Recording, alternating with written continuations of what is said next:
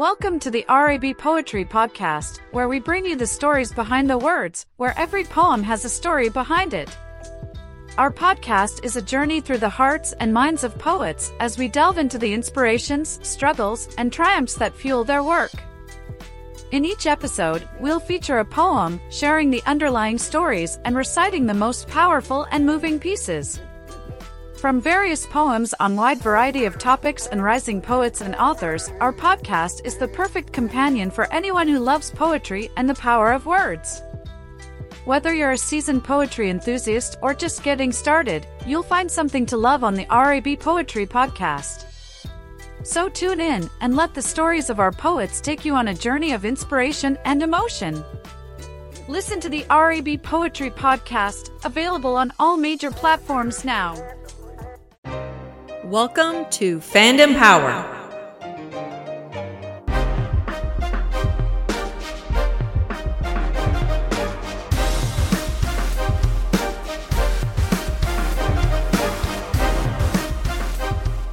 Hey, what's up, everybody? It's uh, Wes, Hank, and Andy. We're back. So, everybody, uh, welcome back to Fandom Power. This week, it's uh, chapter 17 of the Mandal. I mean, uh, sorry, chapter 5 of the book of Boba Fett. This is the way. This is the way, apparently. Something Everybody- became, you know, beyond all the like, you know, because we're gonna get right into it. But Yeah, something yeah, hit yeah. me, hit me right off the bat uh, about, and maybe, Do tell, do tell. maybe this is part part of the reason why people don't like the other thing that's going on. Uh, I don't, I don't think it's very founded that they don't, but Last week, uh, It's so I had said that some of the fan, the fan uh, rhetoric was Din Djarin is a better Boba Fett than Boba Fett, and then suddenly we we have a quasi pseudo episode of The Mandalorian thrust on Right. us, and then the fan community essentially rejoiced this past week. right, right. So Boba Fett is like a a prologue for a character from the past. It's like this got to be the swan song for that character. Yeah, I don't mean maybe his death, but and because of that, it's steeped very much in in the old old Star Wars stuff. So the references yeah, are all coming from mostly A New Hope, and the you know there's some Return of the Jedi stuff, uh, some Empire stuff, but like the you know like the aliens that are in it, the uh, the situations, the towns, the cities, Yeah, the distances, yeah. the type of things are all steeped in uh, Tatooine sort of lore, if you will. So it reminds us of that that time, and, and it became really clear to me when I was thinking about it that as an entity, the Mandalorian is not an extension of those things; it's an extension of the Clone Wars and Rebels.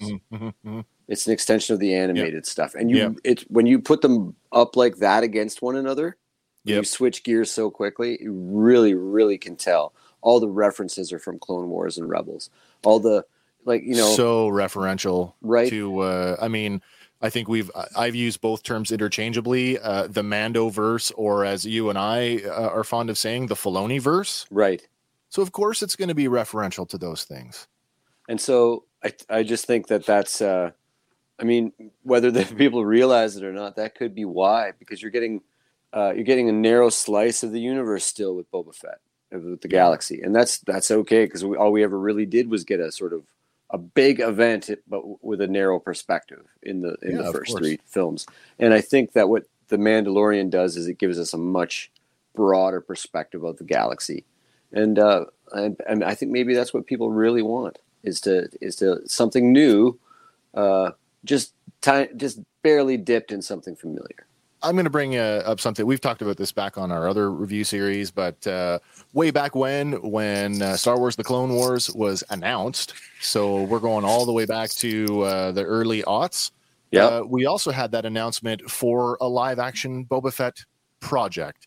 Right. Now It's that's true. before that's before George sold the farm, and uh, just as we had speculated back on our Mandalorian stuff, I think, and I'm going to say it again, I think some of the ideas and some of the the concepts that have made their way into the Mandalorian may have been held over from whatever that project originally was conceived to be.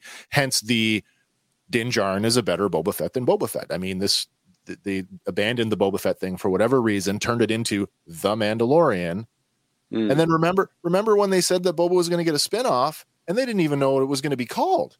Right, you know, there was right. this whole like, is it going to be just season three of The Mandalorian and and it's just going to focus on him, or is it going to be something else?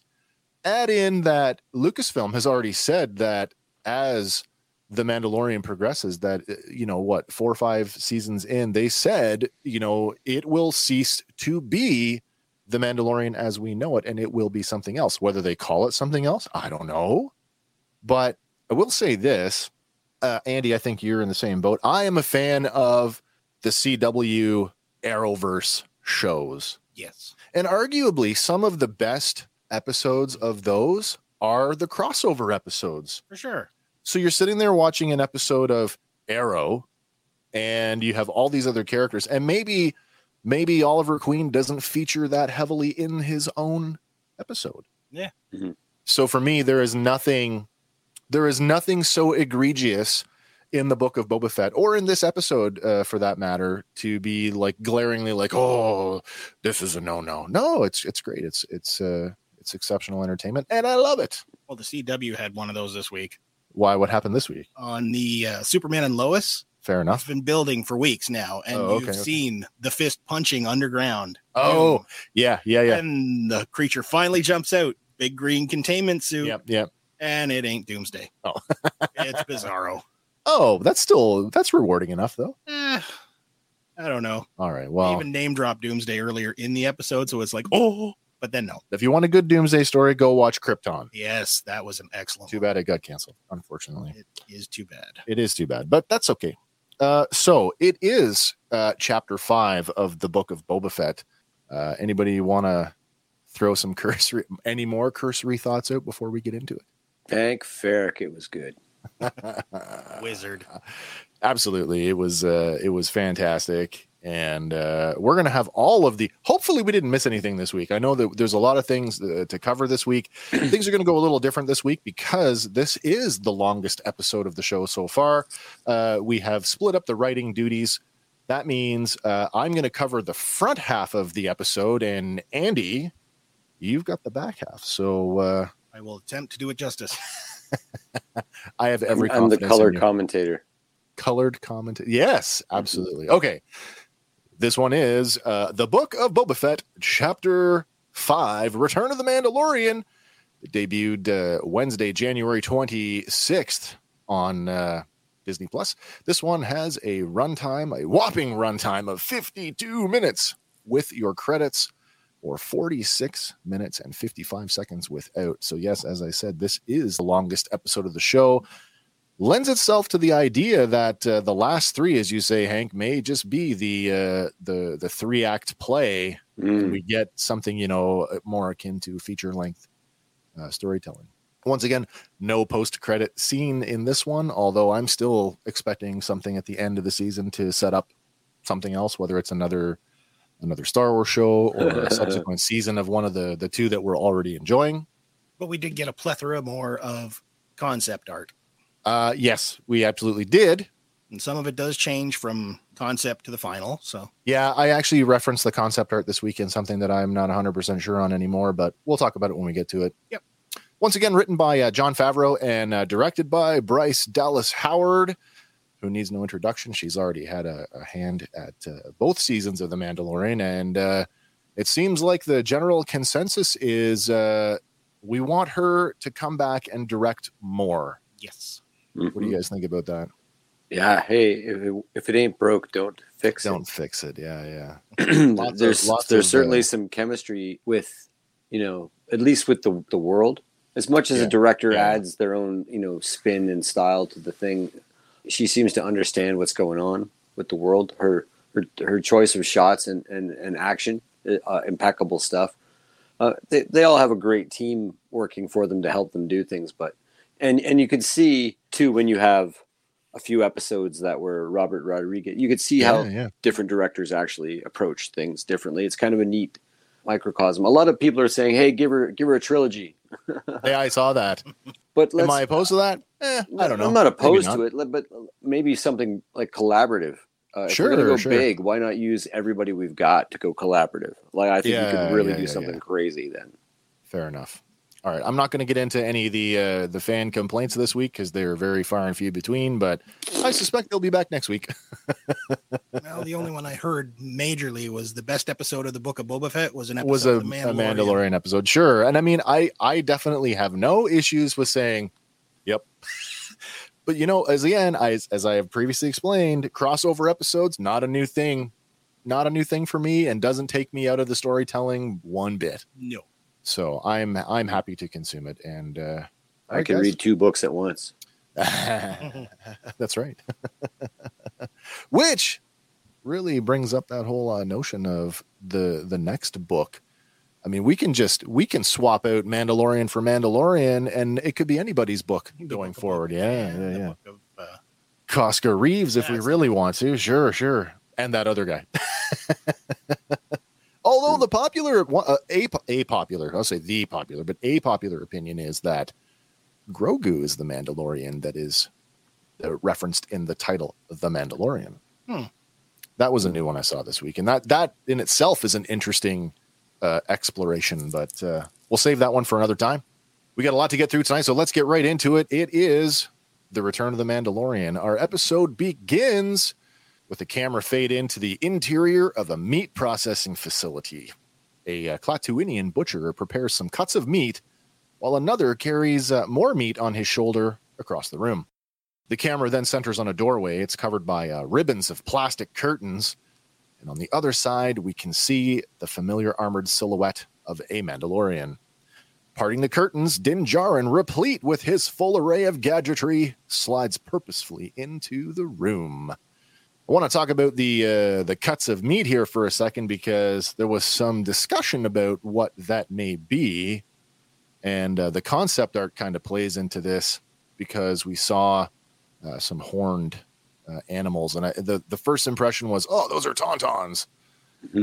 I think they're nerfs. Like I they, do, yeah, they totally look more like because that's the, the the sort of bovine equivalent. yeah. The the Star Wars. the the Star Wars uh, cow bison. Anyway, what do we call? Uh, yeah, totally. Uh, th- they have to be nerfs. I mean, nerf, uh, uh, nerf, uh, as in like you know, um, Why, you stuck up, half witted, scruffy looking nerf herder. Yeah, have she been a, calls, you know. she calls him a dirty cowboy. That's right. It's been a staple of Star Wars since uh, you know 1980. Yeah, and certainly all the expanded universe or legends material has basically made out the nerf to be like the number one food animal in the star wars universe so to me those are nerfs hanging there that's, that's yeah, he- heavy. A nerf herder is a cowboy. Absolutely. yeah absolutely and it's nice to see like a meat packing plant, you know. Once again we saw it back in that episode of the mandalorian uh, with the guys on the dock we get to see more of everyday life on another world Yeah. Right. I I, stole I my like the way from that, there's one. a there's a, a huge uh, plethora of looks to the Klatooinians. yeah I th- I thought that the uh, the Nikto biker gangs. Well, maybe that maybe that race is very super similar to one another, but they look like they reused a lot of assets there across a couple of episodes. i think These so guys too. all look so like there was some really good. They remind me of like a 1930s like you know strike breaker film with all the, yeah the mean did mugs and the different yeah you know hard chiseled grizzled cats and and yeah like really good job at that. That's you think of uh, fantastic. you think of the number uh, you know the number of breeds of dog right. in the world and and when you consider that Klatooinians are very very much steeped in sort of canine sort of Yeah. physiology Dogman. of course yeah. they're gonna yeah and they look pretty cool Yeah, fantastic. A lot of it I th- think was practical too.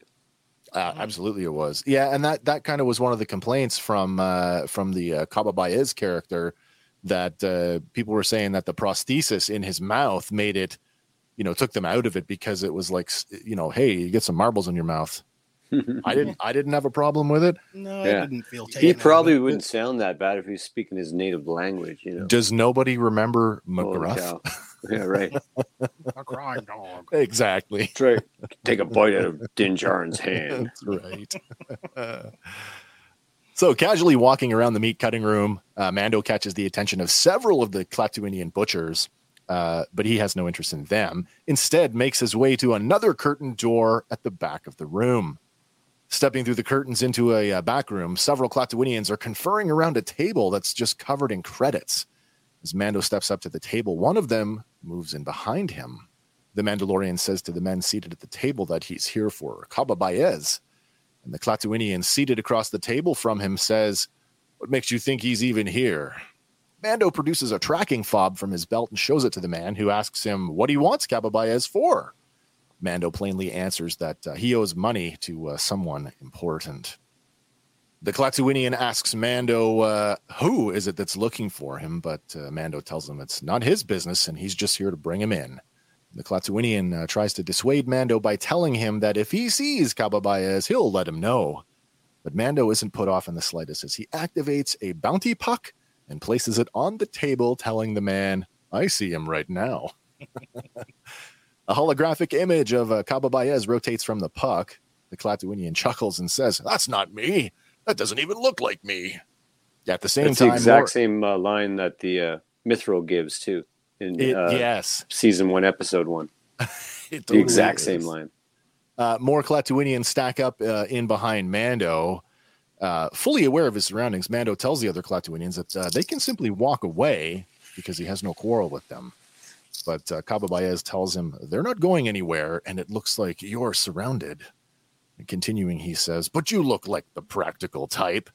And making a sweeping gesture over the credit laden table, he looks up to Mando and he says, uh, Let's discuss our options. The uh, credit, uh, the bounty puck, uh, I, I tried to get the, uh, the the best I could. It was really hard to interpret the numbers through the glow of the, the puck, but I think I've got his credit value or his bounty uh, his bounty uh, number down to nine thousand nine hundred and twenty credits. There you go. I could be wrong. If anybody else has a better count on that, I'd love to know about it. But uh, that's the best interpretation that I could give you. This week, uh, the Kaba Baiz is played by uh, Ardeshir Radpour. Now, this is his uh, second appearance uh, in the Book of Boba Fett. He uh, also played the Klatooinian Don that uh, was voiced by Phil LaMarr back in Chapter Four. Hmm. Uh, apparently, he's going to be in five of the six upcoming episodes of uh, the Obi Wan series. Now he's got uh, a big, uh, long career. He's got over 50 film and, and television credits as a stunt performer, and uh, again, over 50 uh, appearances uh, in various tough guy roles. Not a lot of speaking parts for this guy. Mando gestures uh, slightly with his head while slowly reaching for his blaster as he tells uh, Kaba Baiz, uh, I can bring you in warm, or I can bring you in cold. All right. So, oh, before we get before I get into the the first fight here of the show, I just want to bring up that uh, tried and true, as we have come to expect, Mando is ever the bullet magnet that he's always been. He fights hard, but uh, he takes a licking several times over. So good. Okay. All right. So uh, suddenly the Klatooinian guards attack. One of them lunges at Mando, uh, biting his hand, forcing him to drop his pistol. A second guard comes at him swinging a cleaver, but Mando is able to block it with one of his shin guards. A third guard blasts him on the back of the head. Fortunately, the Beskar helmet absorbs the shot, but the guard keeps unloading his pistol into Mando's back, knocking him off balance. Igniting the dark saber, Mando promptly disarms the guard of his pistol, but isn't fast enough to avoid a blow to the head from another guard with a cleaver. Once again, the Beskar helmet takes the blow, and Mando kicks him in the chest, sending him flying. But these guards are motivated, and a third Klatooinian shoots him in the head. Mando doesn't go down and instead beats the blaster out of his grip, then backhands him on the chin, sending him flying. Now, the cleaver guard gets back to his feet and lunges at Mando with a pronounced overhead chop. But uh, he's too slow as the Mandalorian swings the Darksaber horizontally, cutting him and a side of Nerf in half. Now, the Darksaber weighs heavy in Mando's grip, and he has to use both hands to swing it. Deftly avoiding another cleaver strike from one of the guards, Mando runs him through. But when he pulls the lightsaber out of the man, the blade drops clumsily against the unarmored side of his leg, scorching it badly. Yet, a, yet another guard on the attack, uh, Mando forces himself back to his feet, parrying an unarmed strike with his armored gauntlet. He quickly rabbit punches the man in the face before bending him backwards in a reverse headlock. And just as the second guard grabs his sword arm and tries to rend, uh, rend the Darksaber from his grip. Now, tied up by two of the guards, Kaba Baiz makes his move. Standing up, he grabs the blaster on the table and he points it at the Mandalorian. Wrestling his sword arm free, Mando lets go of the man in the headlock and makes one haymaker of a horizontal saber swing, cutting down both Klatooinians. Wounded and tired, Mando drops to one knee while Kaba Baiz advances, blasting him relentlessly. Shielded by his jetpack, he draws a knife, and when Baiz is close enough, Mando springs around and plunges it into the Klatooinian's chest. Driving him backward, Mando body slams him on the table. Then, taking the dark saber in both hands, he cleaves both the man and table in twain. that was like Can't be planning those things. it's not No. your dad's Star Wars.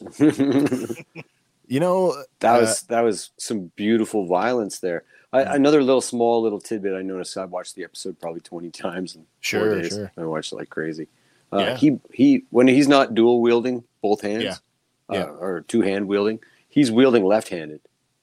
oh, really? Ninety percent of that. Yeah, yeah. He definitely he's got he wields his I don't think with I right hand. noticed that. Yeah, watching it. I was thinking of you, right? And Yeah, yeah, yeah, yeah. he wields left handed ninety percent of that fight when he's, He's like- when he's not He's like the like the switch hitter.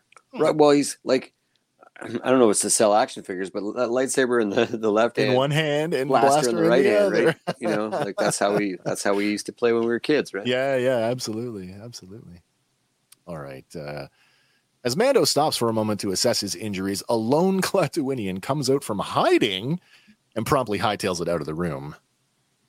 Oh, did I hit the wrong one? Oh, yeah, I hit the wrong one. There we go. Uh, out on the meat cutting floor, all the other Klatooinian workers have gathered in front of the strip curtains.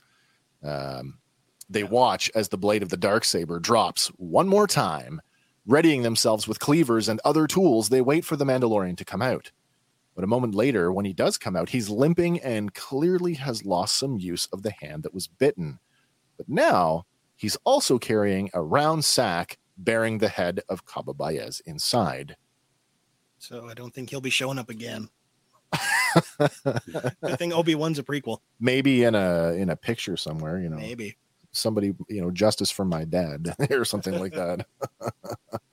All right. Never know. No, that's so true. Yeah. Uh, where am I at here? Uh, Former employee. former employer. There we go. Oh, okay. Um, with nothing to lose, Mando tells the gathered workers that he's just there for the bounty on their boss, and there's a whole pile of Republic credits in the other room. He asks if they would be so noble as to let him pass. They could help themselves to whatever they thought they deserved. After a brief exchange of glances between themselves, the Klatooinians part and let Mando pass.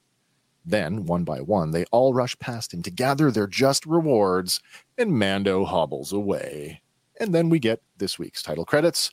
It is the Book of Boba Fett. It is Chapter 5 Return of the Mandalorian. All right. Camera cuts to a uh, somewhere in space. We can see the superstructure of what appears to be some kind of spacecraft. But as the camera pans upward, it is revealed to be an enormous habitat ring near a star. So the good. ring the ring is not a complete circle and its open space creates a day night cycle as it rotates the habitat ring uh, again so how many people under the age of 30 went it's halo So many articles about Halo, and me going, no, no. all right well you know we, we've talked about it before everything uh, virtually everything in our entertainment space is derivative of something else and this One is no hundred percent, different. one hundred percent. And This is and no S- different. Star Wars is always uh, borrowed from the best things, you know, like sure sure it Uh, has like Dune, and, yeah, and, you know, exactly and nobody's ever, you know, it's an homage. It's not. Uh, I you know I've never seen it any other way. It's an homage to Kurosawa. It's an homage yeah, to the, yeah, yeah. the old westerns, and the, the World War II fighter pilot movies. And so this is this not. is no different. Well, on the subject of uh, habitat rings, you know, they're they're definitely not new in science fiction, and so the the earliest the earliest form of that comes in the form of Larry Niven's novel, his 1970 novel Ringworld, which that in itself is based on actual scientific concepts, the uh, idea of the Dyson sphere. Yeah. but we've my seen it in several SD, properties. uh, my favorite Star Trek Next Generation episode, actually, oh, the Dyson, uh, the the Dyson, Dyson sphere. Sphere episode. Yeah, Is this the one where they pick up Scotty? Isn't it? it is. Yeah. Yeah, that's what I thought. Uh, but then we've seen it lots of times. We've seen it in uh, uh, Elysium. We've seen it uh, obviously in Halo. Uh, another Star Trek reference, the Yorktown station from uh, Star Trek Into Darkness. And what about the Kuat Drive yards in Star Wars? Mhm. You know, at what point though? At what point does your does your ring world cease to be a space station and it becomes its own thing? I think I think in terms of this one, uh, I mean, where they they heavily lean on even the day night cycle, they heavily lean on the the original Ring world from the 1970 novel, Yeah, Um, yeah, yeah. uh, where they they give you some statistics in that novel just to give you an idea that that's that's the orbit of like the the Goldilocks zone of a planet.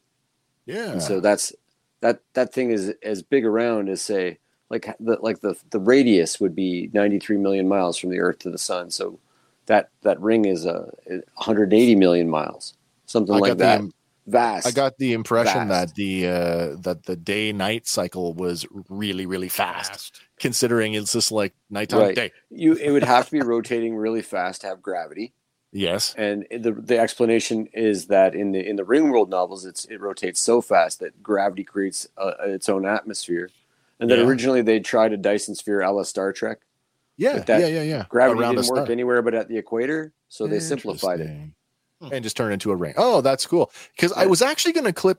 It's unfortunate because the uh, the the imagery wasn't very good, but I was going to to put up the image of the Death Star from Revenge of the Sith, which when the superstructure isn't there, it's just a series of of rings, right almost right. like a gyroscope.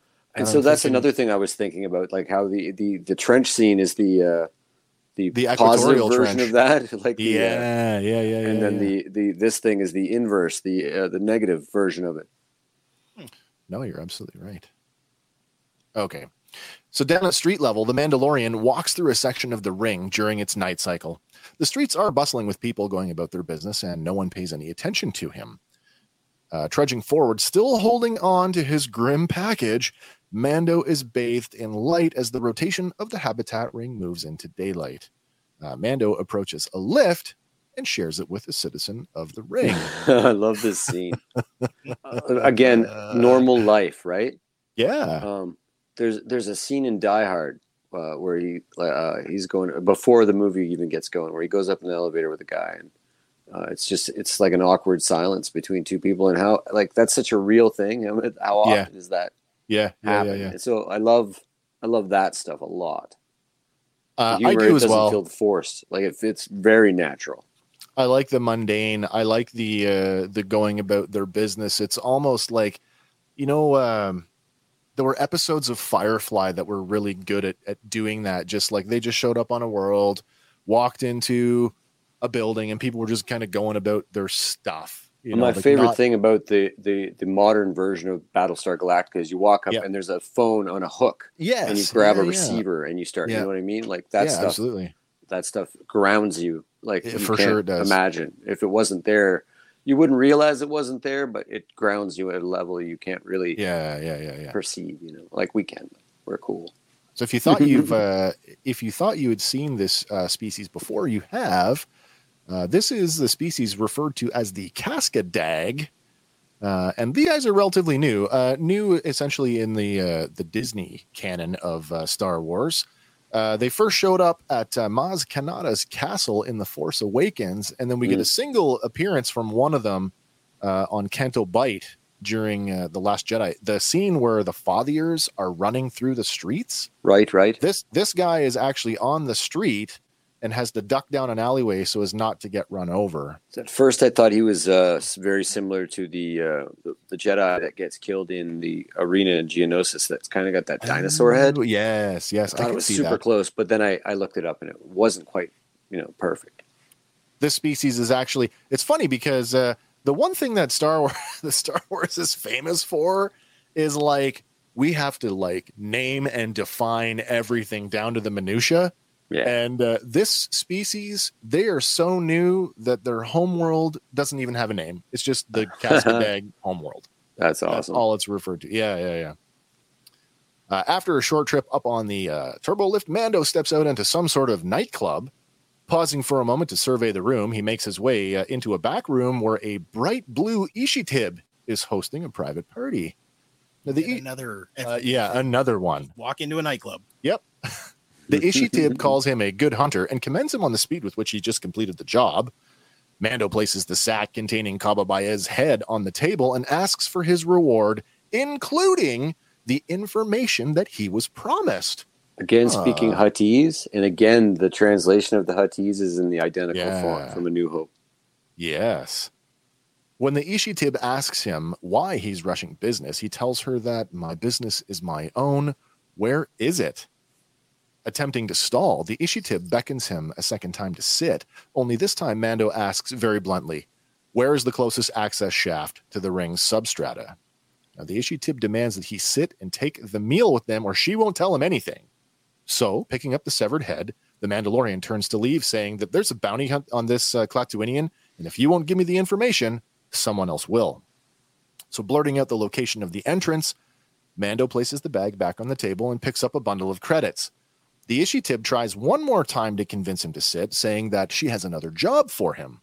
But Mando just points at the sack and says, I'd put that on ice if I were you. And he limps back through the nightclub to get on the lift. I like the inclusion of, again, I mean, if there's one thing that this uh, show does to keep us connected to the, the the bigger the Boba Fett show is the the criminal the criminal element because there is Yeah. no way that that mixed table of mixed species is there for anything good. No. One, the human male with the long hair, I think the uh, Kanjiklub guy. Very similar to Tasu Leech. very much, Yeah, very yeah. much. Yeah. So this could come up later in the Mandalorian. Uh, absolutely, it Him could. refusing sure, sure, to it take could. the next Yeah, yeah. job could be Well, seen see- as an insult. There's a difference here. Like we see him doing jobs for just for money. It's his gig, right? This even even now he's like, no, I I, I don't want the reward. I'm not. I, I'm doing bounties for information. He's like, you know, I'll take the right job, but the job is for you know information. Get him So he- farther. right, right. Yeah, yeah, yeah. Just going back to the Ishi Tib for a second here. I'm going to put that up because, uh, again, another classic uh, alien who we first saw back in uh, Return of the Jedi, and another Boba connection. Uh, Ishi Tib was part of Jabba's uh, Jabba's court, his uh, retinue, if it were, as it were. True that. Humanoid amphibians, first appearing in Return of the Jedi, have since shown up in just about every other form of Star Wars media, uh, including The Phantom Menace, Attack of the Clones, The Clone Wars, and Star Wars Rebels, not to mention several novel and comic book appearances. Although this is probably the first time they've been depicted as bright blue. Similar to the uh, Twi'lek, I guess they got some variation going on. What is the uh, what's the deal with aquatic species living in the desert? Far away from home. Living in the desert. Okay. Uh, Yeah. Just wanted to get out of my It's dad's house. rebel stage. I wanted to get out of my parents' house. Well, since every third world appears to be made of a desert, it's kind of hard not to. Ah, yeah, I know. Or it was a desert world after it was an ocean world. Oh, that's entirely well, yeah, okay. A la Tatooine. Yes. Yeah. Stepping into the elevator, the door closes and the lift begins its descent. Mando takes a moment to inspect the terrible burn on his leg, and the flesh is charred. Nasty. Like, if that doesn't say third degree burn to you, then I don't know what does. I don't know. He got off lucky. Uh, I, yes, I agree. First comment of the night coming in here from uh, Derpy. Derpy's back. This stream is legendary like a bantha. Thank you, sir. We definitely appreciate the support, and we're glad to have you along once again, right here on the Book of Boba fandom. Okay, so when the lift stops, Mando steps out onto a, uh sublevel of the habitat ring. It looks reminiscent of the interior of a large cargo ship with several support columns and bulkheads. Pausing at an intersection to look around, Mando activates some controls on his left gauntlet before limping off down the hallway. Now, with his uh, oh, switch over. Here we go. With his Mando vision activated, Mando can see some otherwise invisible glyphs uh, with directional arrows on them. Following the glyphs, he comes to a door with the mythosaur depicted above it. Hitting a button on the control panel uh, next to the door, the door slides open and the Mandalorian steps through. On the other side of the door lays a network of ladders and catwalks that descend to the openness of space. Mando begins the long downward climb, a simple task were he not wounded. Slipping on one of the rungs, he hangs there for a moment before getting his feet back under him and continuing downward. The camera cuts to a wide shot of the ring substrata.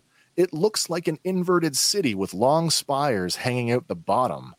Then the camera pans up several levels and we can see the Mandalorian walking across an open sided catwalk. no rails in Star Wars. No railings once again. I knew that was going to come up. Dangerous down there. Railings save lives. Right? Come on. Railings killed Han Solo.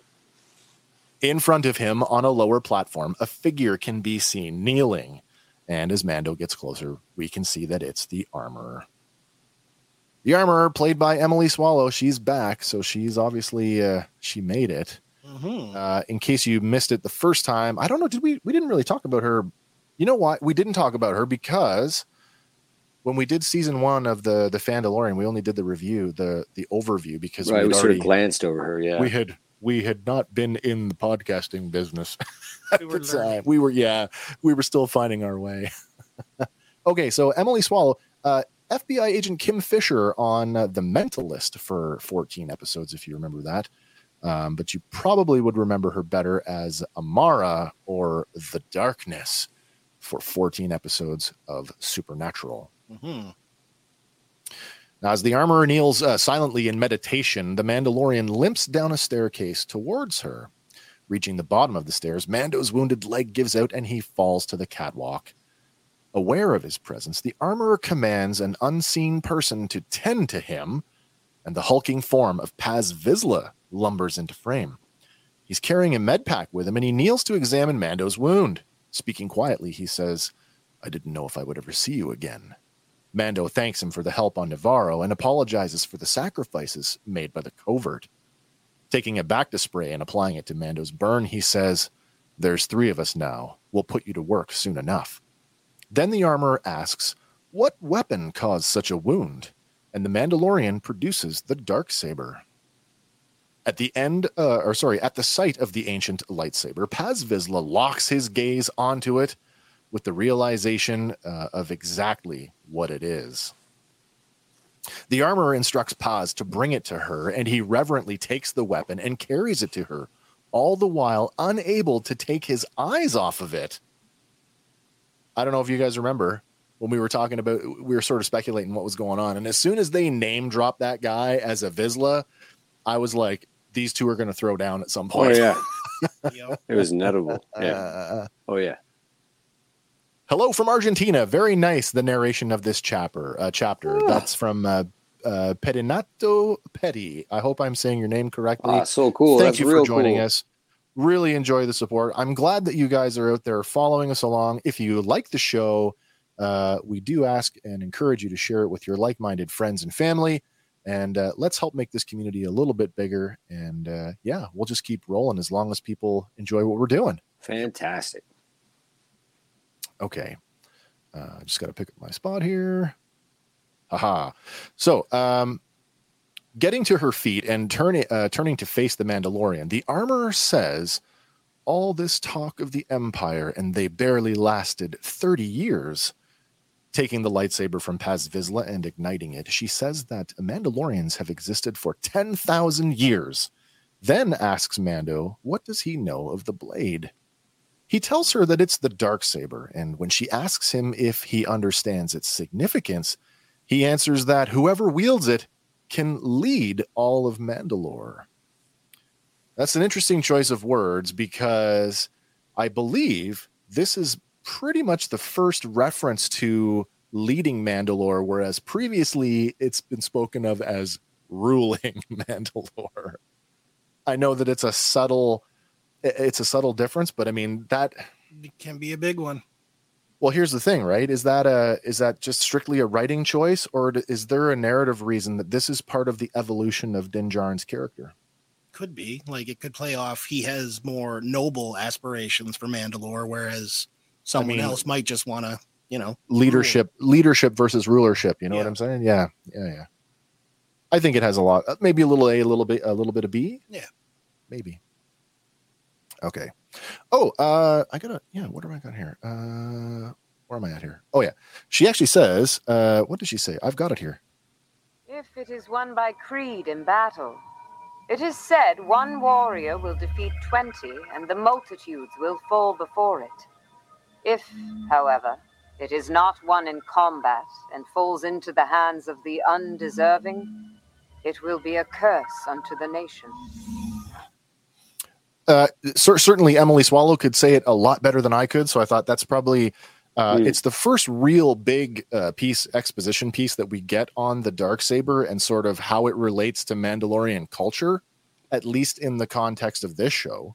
so I, I have a theory about this. I think that the the the, the creed of not taking your helmet off Yeah, uh, is uh, is clearly brand new post the purge that we're about to see.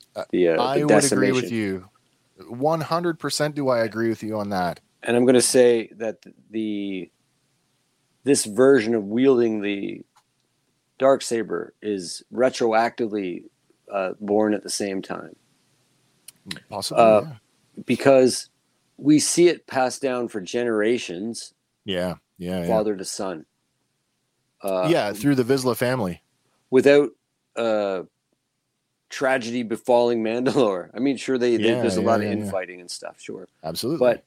but uh, and and we see, I, it's easy to to say uh, a prophecy is true after an event like that happens. So that we know that Bo Katan re- received the sword illegitimately, and therefore uh, And was it technically curse. in charge during yeah, the purge, yeah, yeah. the siege, and so it's easy for some a, a person to go interpret it that way. Uh, had that been had that been Sabine, i according to her, like Sabine Yeah, wins it. yeah. I watch. I just watched this, so uh, a Uh, lot of detail. This Me too. week. Me Yeah, too. yeah. Me- I had and to having won the sword in combat, Sabine actually makes a mistake giving it away. giving it away. Yeah. But there's no talk at all No. in any episode of, of, of Clone Wars or any episode of the Rebels of the significance of how it succeeds No. and who There's how no- how the rule is attached, There's no saying you get a kill No. for it. right? And so we Maul wields it, Absolutely. right? Um, I, I- mean, so I think, think it's a new. Uh, I think I think it's very much the rebirth of Mandalorian culture I agree as well. after I after the end. Yeah, Think about it. Think about it this way. We we talked about this in the the lead up to this week's episode. Was that we've seen it's been it's been well documented that both uh, ideologies on Mandalore. Look at Satine's ideology, the the peace Right. movement. They Right. didn't wear armor at all. right. And even the Death Watch took their helmets off. You know, so I mean, we have to remember that this, and she says our sect. So remember, they are the children of the Watch, and as she Right. says this week, she expounds uh, expounds that uh, they were cloistered on Concordia, which Mhm. means that they were they were children. These are kids that were left alone when their parents went off to fight the Empire and were Yeah. killed, and now they've just taken the the tenets of whatever the Death Watch believed in, and they've just amped it up, you know, multiple times. Well, and surely it's Um, been it's been distorted and mixed and and and For and, sure, for sure. I don't think that the horns on her, our head are, are an accident. I, I, I No, think there's a no, I certain agree amount of uh, of Maul's influence here. Yeah, it's a um, holdover from the uh, the the the the, the Maldalorians. If I had a call thought. them that. I've been I've been seeing a lot of Ursa Wren stuff lately, and I know you're not exactly on board with that. And I, do agree that that would undo a little bit of her, her arc. yeah, um, yeah. And I do believe that she's going to be a villain for for Din Djarin and not a villain for Sabine Wren. But um, I mean, it's it's it's possible that she's she's somebody else from from that uh, that group or that era. And, yeah, uh, yeah, yeah. I mean, it. A lot of people are like, maybe it's Sabine. Like they've already cast multiple actresses to play multiple different characters, so I don't. Right, I don't that's think right. that it's going to be like a trick like that. No, um, I don't think they're gonna do that one to us either. But I think you might find that it is a person of some some, some significance and some a person from Clone Wars or or Rebels. Uh, Yeah. maybe even something you don't expect, like the the return of the Possibly. Duchess Satine. Uh, that would be a huge like what? Yeah, But I mean, if they can save Fennec Shand with droid parts, who knows? I I don't know. I mean, Maybe I'm just I- I reincarnated by the Force. you, you get to swing for the fences with something like this. But Yeah, at the end of the day, she's she's creating. I think she's either she's either growing up believing in the prophecies, or if not creating them herself. And the uh, the idea that she's about to say, uh, you know, the the uh, the mythosaur uh, is the one Oh, who should yeah. be wielding Yeah, it. yeah, It's- uh, and uh, anyway, let's get into that. Yeah. We've got uh, another comment coming in. Uh, Pedinato Petty, again from uh, YouTube, says the one who commands the Mandalorians is like the Pope, because being a Mandalorian is a creed and not a politician, right? And so, I mean, our understanding of what a Mandalorian is really it's twofold because both statements are are correct depending. Mm. And again, Star Wars is famous from a certain point of view. Uh, the creed, typically or particularly where this sect is concerned, sure, sure, it's a it's a it's an ideology, whether it's political or religious based. It's an ideology, but there is still, and the armorer even says it: those who were born of Mandalore were all dead or all killed from the uh, the night of a thousand tears. I kind of I, I explained it to a friend. It, think of think of the dark saber as Excalibur, Yeah, and think yeah, of the yeah. one who wields it.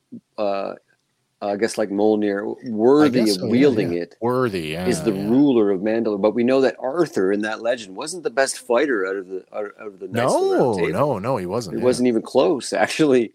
Um, but he was the one that. So it's a symbol, uh, and and they do they do mention that that in in Rebels that it's a symbol. Yep. And and even uh, Moff Gideon uh, espouses that in that scene on, on the bridge.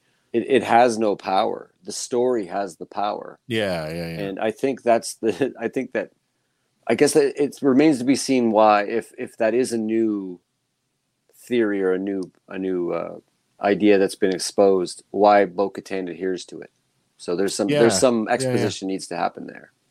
you know, I I mean, if we take the armorer's interpretation of, you know, Bo Katan thought she could rule just through simple possession, Mm. again, there's that difference of ideology. And I mean, we saw it from Bo's side when she met Din Djarin for the first time, and it's the, oh, he's one of them.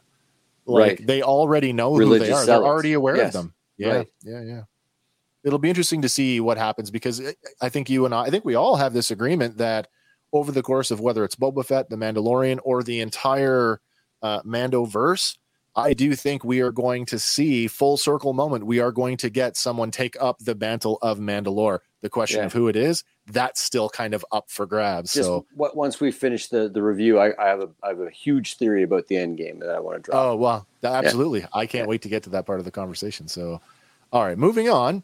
Uh, so, getting back to his feet, Mando says that the hilt is made of a quality of Beskar that he's never seen before.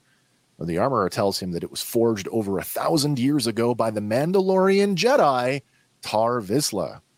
When Mando tells her that he's met a Jedi, she questions him, Then you have completed your quest. And when he tells her that he has, she tells him that he may rejoin the covert and help them rebuild.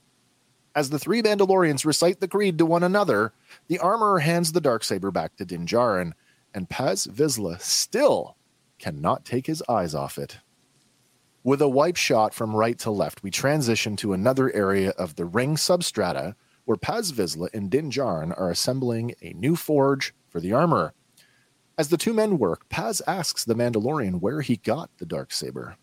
When Mando tells him that uh, he defeated Moff Gideon for it, Paz asks if he killed him. Mando tells him that he didn't, but that he'd been sent, uh, that Moff Gideon has been sent to the New Republic for interrogation and will face justice for his crimes. Paz says that uh, death would have been justice for his atrocities. And the armorer who has just walked in the room agrees with him. Now, as the armorer moves to the control console to activate the new forge, she continues telling the Mandalorian that the blood of millions of their kind is on Moff Gideon's hands. But a tiny bit of Mando's newly found idealism shines through when he says, Then he will be executed by the New Republic Tribunal. To which the armorer simply replies, We shall see. With that, she fires up the forge and steps up to a locker marked with the sigil of the Mythosaur. Mhm. As she opens the locker, revealing her hammer and tongs, she recites the tale of the mythosaur rising up to herald the new age of Mandalore, and then laments that it only exists in legend. Did you guys catch the uh, the double entendre in that? Heavy. This is that uh, that that that three second scene is exactly what my whole thing at the end is based on. The mythosaur only exists in legends. Uh-huh. Uh, well, no, just the idea that there's two characters that that rock the mythosaur, yeah, and yeah, yeah. yeah, let- we'll get there. we'll get there. obviously uh, Mandalore, who uh, obviously the, uh, I mean, what better way to unite the people? Uh, and I said that to Andy this week. I said, you know, nothing like pulling a Jake Sully a la Avatar and taming, you know, um, uh, uh, what is it, uh, a Makto, Mm. and uh, ruling from the sky. Same thing, right? Same idea. Somebody's going to ride a mythosaur by the end of this thing. I don't care who it is. Someone's Mm. doing it. Yeah. All right. Uh, but yeah, the whole uh, exists only in legend, and I went, aha, so true. It only exists in Star Wars Legends now. For now. yes, that's true. That is true. Uh, with her tools in hand, the armorer walks over to the forge, and as she does, she says to the Mandalorian, uh, asks the Mandalorian where he got the Beskar spear. He tells her that he got it from a Jedi and that it can deflect a lightsaber. But the armorer is quick to point out that it can also pierce Beskar armor and that its existence puts Mandalorians at risk. She goes on to say that uh, Mandalorian steel is meant for armor and not for weapons. And without hesitation, Mando hands it over, telling her to forge it into armor. What's your She hammer takes- made of? What's your hammer made of, Mom? That's But not a weapon. It's, It's a a tool. tool. yeah, yeah. that just also happens to be, mind you, come on though. I mean, it's in the same. It's, I see her it's, uh, destroy stormtroopers with it. Yeah. That's so true. Anyway, Uh, she takes the spear from him, telling Mando that the dark saber is a more noble weapon for him to wield. yeah, then that's places it into the forge. Yeah, nice to get the uh, the legacy line here. A more noble weapon. For a more civilized time. Yeah, exactly. Oh, where do we go here? I just lost my place. There we go. Here we go.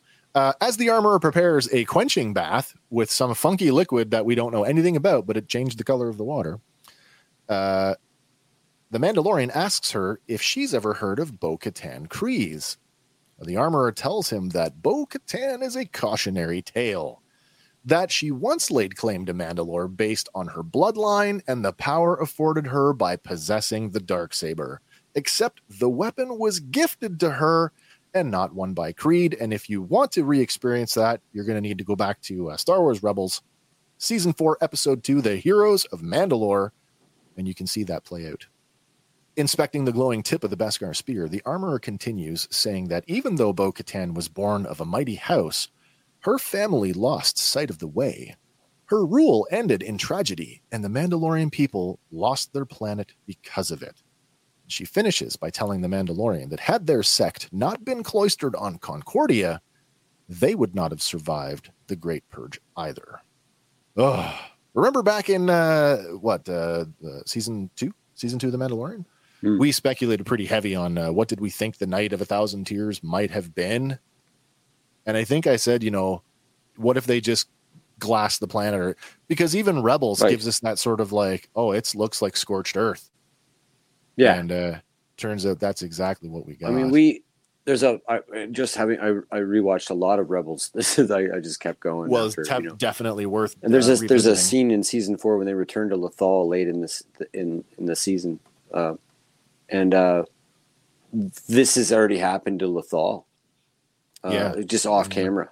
Uh, so you know, uh, uh, like Lothal is suddenly it's a, a flattened desert, Yeah, yeah, yeah. parched, bleached earth kind of thing looking. That opening uh, shot of season one of Rebels with um, Ezra standing on that uh, tower, and it looked like it was very like plains like, like right? like mid midwestern, like Right. wheat fields. yeah, Not yeah, yeah. not so much when they went back. No, no, like parched, dried, like a, like a cracked riverbed. uh, You know, like a- yeah, like a- yeah, yeah, very much so. Yeah, so I rewatching that after in the new context of the the uh, Empire's sort of willingness and ability to do that sort of thing, uh, I think that's what happened to Lothal as well. Yeah. Interesting though, because Rebels, right? We're talking uh, Rebels taking place uh, before the Battle of Yavin. Mhm. So if you've got a, it tells me that the the Empire had plans for Mandalore, that they didn't just wheel the Death Star up and single reactor ignition. You know what I mean? Like to start Right. to to subdue the planet. They had to have plans for it, and I'm sure that when we go to the living well, we'll See, probably is- find out. It might be part of uh, Operation Cinder, Yeah, yeah, yeah, yeah, yeah. um, or an early version of it, like uh, Yeah. pull, like you know how you destroy as you pull back. Yes. Yeah, yeah. yeah, yeah. Realistically, you know, if everybody remembers, like that, Mandalorians are like the third major player. Uh, in terms of the- factions. Right. Like, Yeah. you know, like there's the crime factions and they all kind of amass into one faction, Yep, if you will. yep, But the, yep. in terms of like, you know, uh, Galactic Empire, Separatist, Jedi, Sith, the other the other main faction Yeah, for yeah, yeah. 10,000 years has been the Mandalorian Mandalorians, yep. culture. Yeah. All right. So then we get the uh we finally get it. We get it laid out for us in all of the grim uh detail and uh, man, it was uh I never I watch a lot of uh, a lot of war pictures and so uh you know this kind of stuff is not new to me, but to see it in a Star Wars context is this is really this is something we've never seen before with uh, the camera focus, sorry, the um oh good lord, yeah the camera focuses on the bright glow, uh, glowing tip of the spear, and then it fades out to reveal the moon of Concordia shining brightly in the night sky of Mandalore. And suddenly, the silhouette of the moon is broken by a TIE bomber flying past. But it's just one of dozens of bombers that are carpet bombing the surface of Mandalore in a campaign of scorched earth.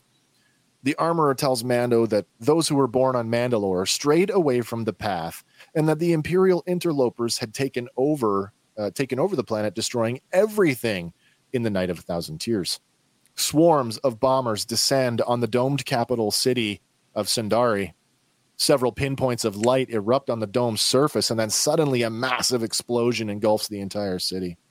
And there it is. Now we kind of know you know the night of a thousand tears. Is that you know is that the a thousand tie bombers a thousand bombs a thousand like is it a metaphor for the number of people that were killed like Could be. is it everything it's all of those things probably in Mm. some some way Yeah, heavy. Um, the, the the the worst part of that for me was actually it, you could barely see them in that scene, and then in the next yeah. scene, mop up scene, there the helmets and armor of the fallen Mandalorians are in Yeah. the foreground, and you could Yeah. kind of see it a little bit in that one, Yeah. uh, suggesting that they used Sabine's weapon right before they did this. yeah the weapon that uh, only affected biological material Right. And now now add on to this that these these K2 units that are mopping things up here Yeah. are uh, are actually collecting the Beskar to be turned into uh, ingots. yeah and i mean Very if you're watching disturbing it, stuff, man. Dark stuff. the mop up, I mean, you don't see any bodies, but those KX uh, security droids are definitely shooting at the ground. Like there were definitely survivors. Hmm. And then they just decided to murder anybody that was left. Yep. Sabine's weapon, if there's anybody there not wearing armor, they'd be fine. It, you Yeah. know, d- definitely not fine from the nuclear fallout Yeah. what, yeah, what yeah. have you.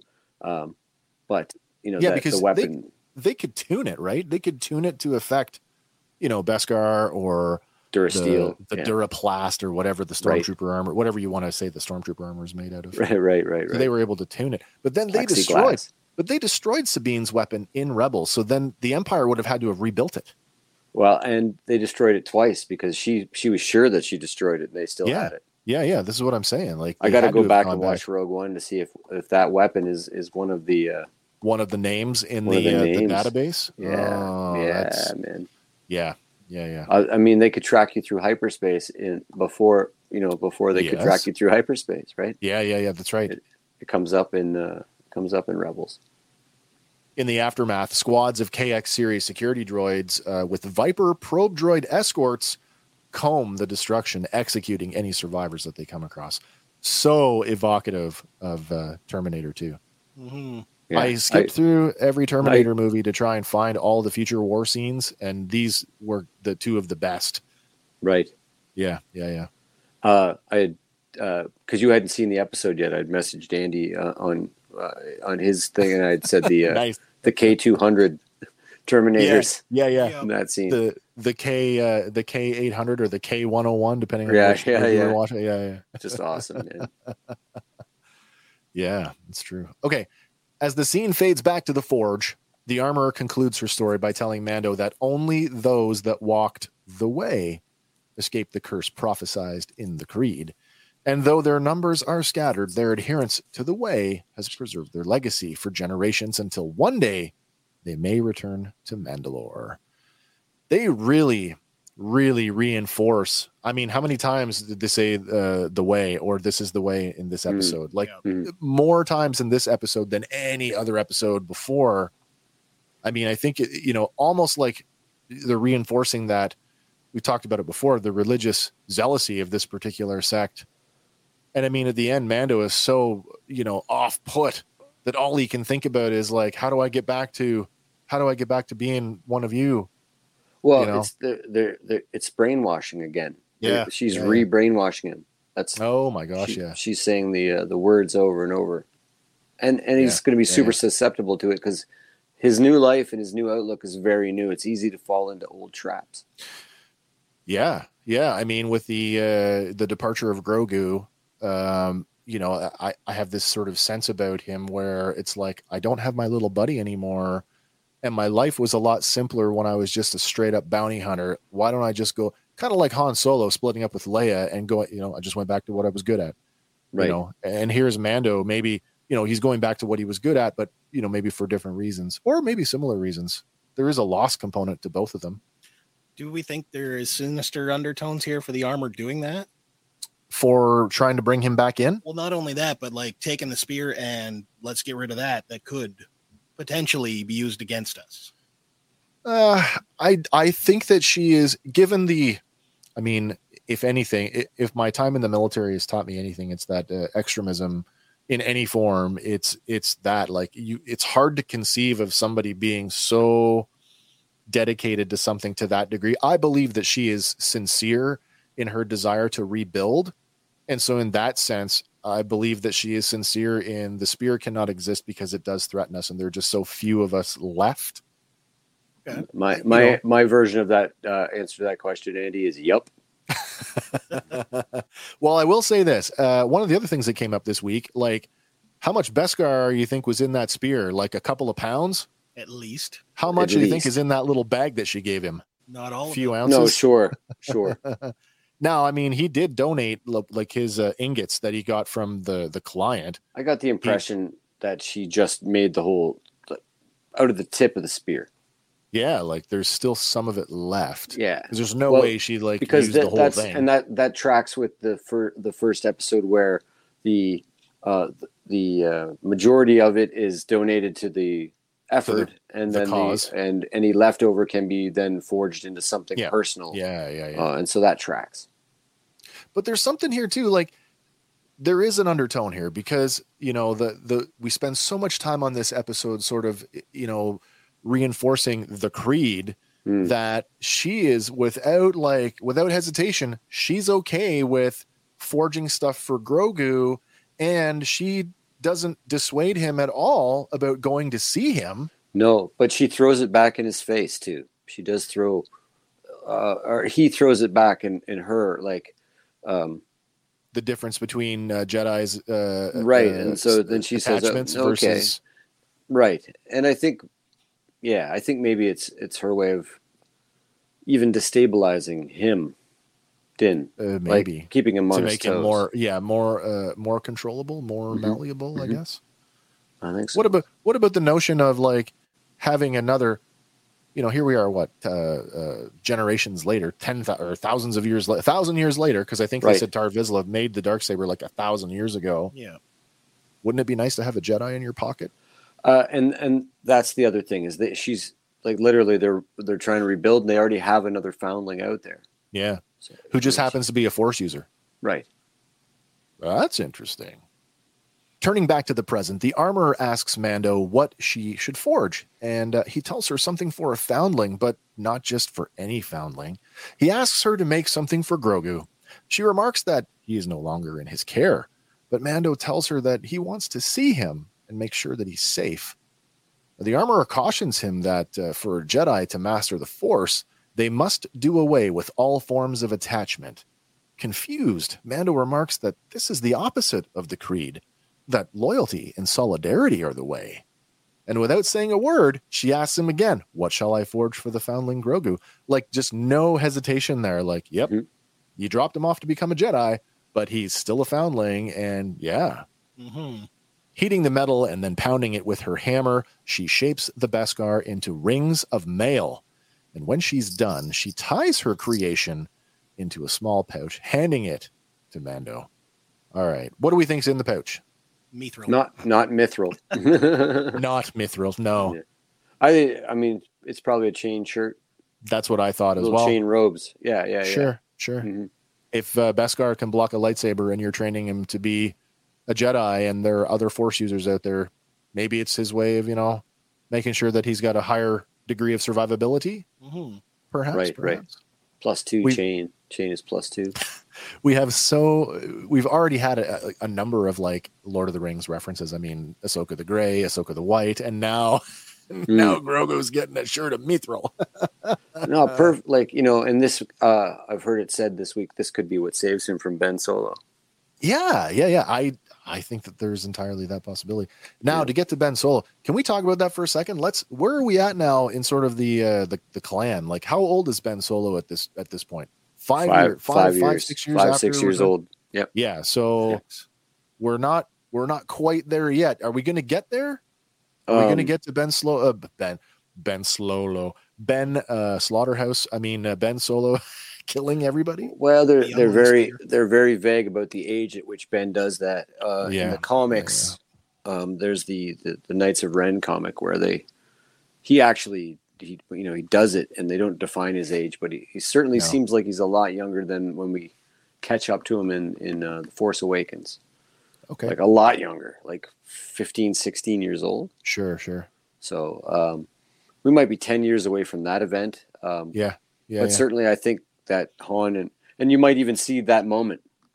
You you might you might see the moment. Uh, you might see Han hand over Ben to Luke. handing him over. Yeah, yeah, yeah. You might see that moment. I actually thought that you know, given sort of everything that's come up this week, I kind of thought, oh, that's an interesting. You know, uh, we'll just drop this little seed in here, boop, to Yeah. uh, let that grow down the road. We should totally de-age uh, Adam Driver as well. Shrink Yeah. him down.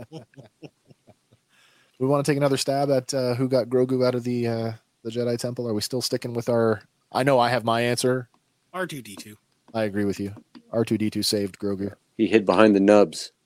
That's right. I think they may come up. I was just gonna say, this is your time now, Andy. Tell the world what's gonna happen here because Well, I know we're expecting. Well, at the end, you know, he says, "I've got to make a little side trip. Yeah, yeah, yeah, my yeah. little buddy."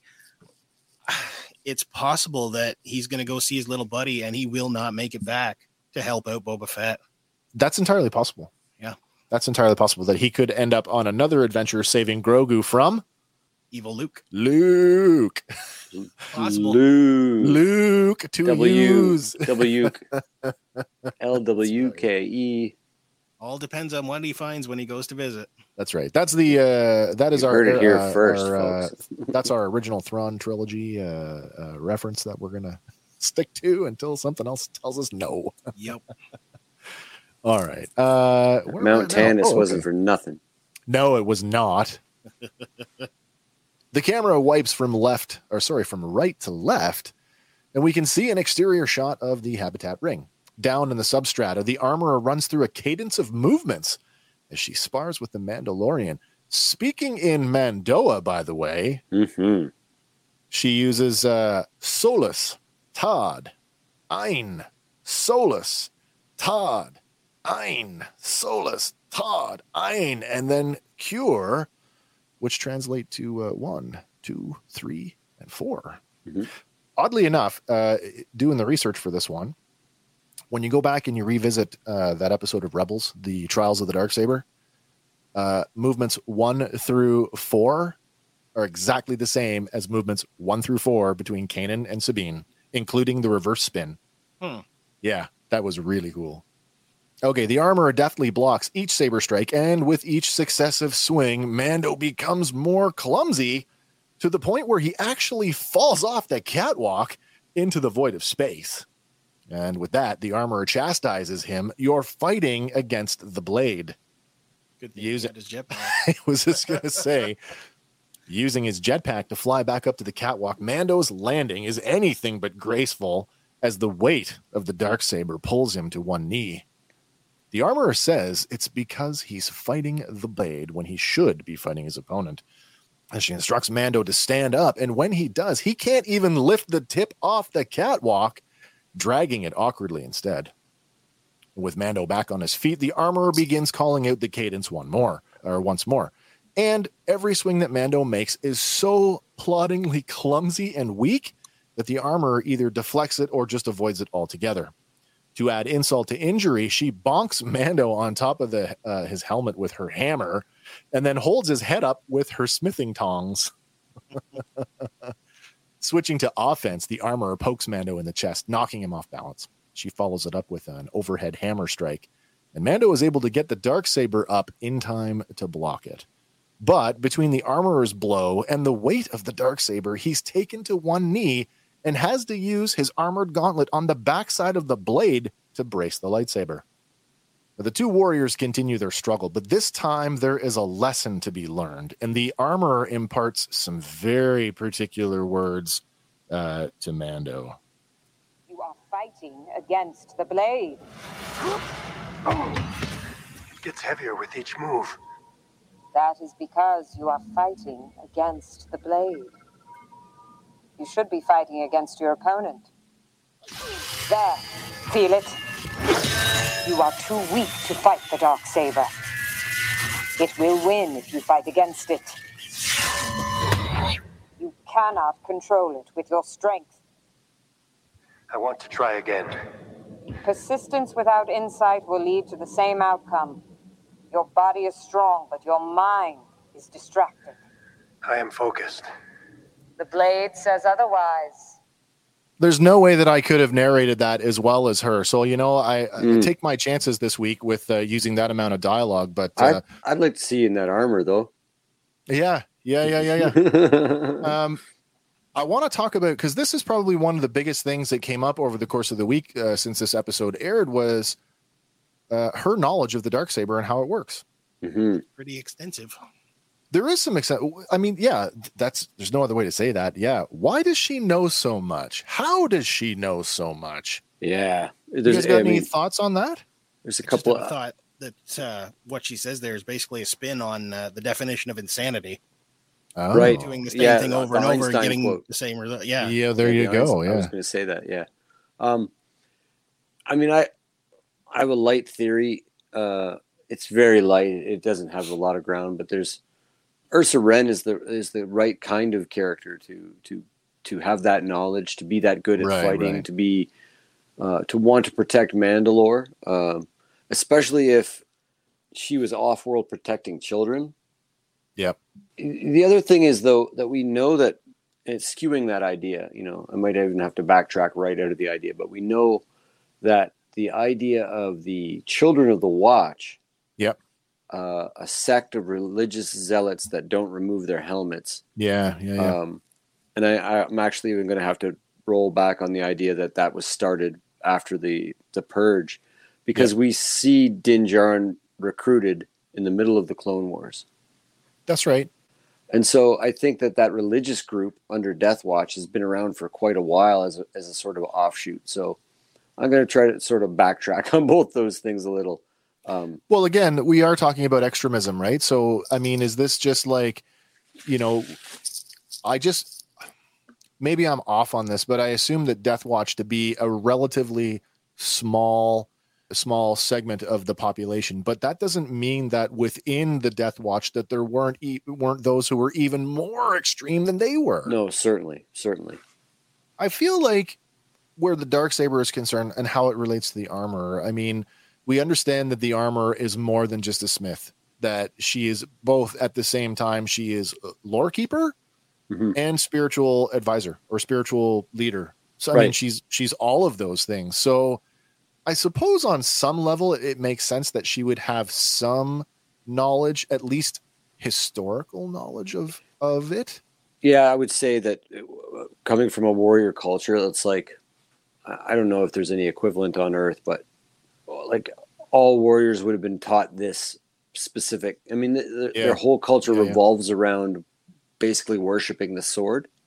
Yeah. uh, in Yeah, yeah. you know in in some form or or fashion. And I think you would probably born on the world, you'd grow up with these stories. So they, I mean, they Yeah, yeah, probably course, intimate. Like you know, I, I bet you the the story of Tar, Taz or Tar. I was gonna is- say, I mean, child- if- it's a child story, like you you would hear that as a child. You would read If- that in books and if Tar Vizsla is the only the only Jedi ever from Mandalore, I mean that guy's got to be right. legendary. Whether Right. you you know whether you're uh, uh, um, whether you're a, a Mandalorian pacifist or whether you're you know lean more towards uh, guys like Gar Saxon and and uh, and Pre Vizsla who are more militant.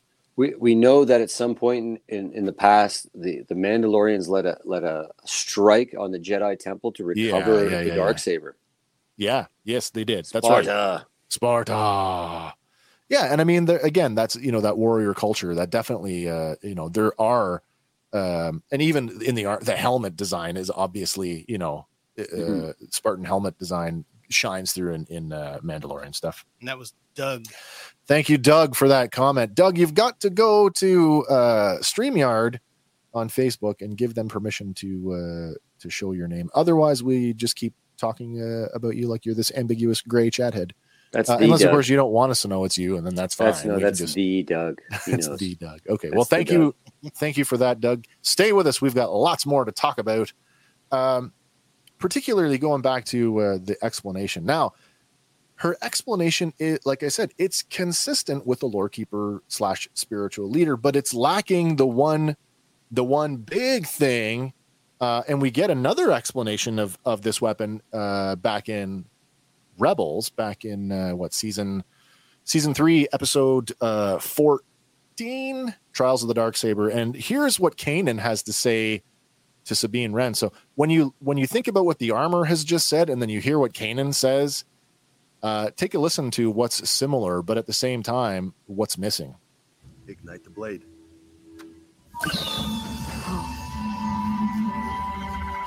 It's heavier than I thought. Energy constantly flows through the crystal. You're not fighting with a simple blade as much as you are directing a current of power.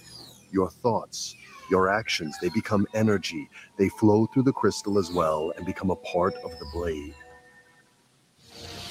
The blade feels lighter. You're connecting with it, it's becoming a part of you. So, wow, um, there's a whole lot going on there. And maybe I just took it for granted, but like, did that just add a new layer of context to every lightsaber ever made? Or does that just apply to the dark saber? Uh, a say. couple things. I always took that scene right there to mean that Sabine Wren was force sensitive. Um, So I, okay, yeah, sure. And, and uh, the other thing is that George Lucas always meant them to be weld, wielded. Yeah. What's the right word there? Welded, wielded, Wielded? Wielded. uh, like like heavy broadswords, yeah, like yeah, two yeah. handed. Like they were supposed to be slow and heavy. And Gotcha, uh, gotcha. the idea that Vader could wield one with one hand was a testament to his his might.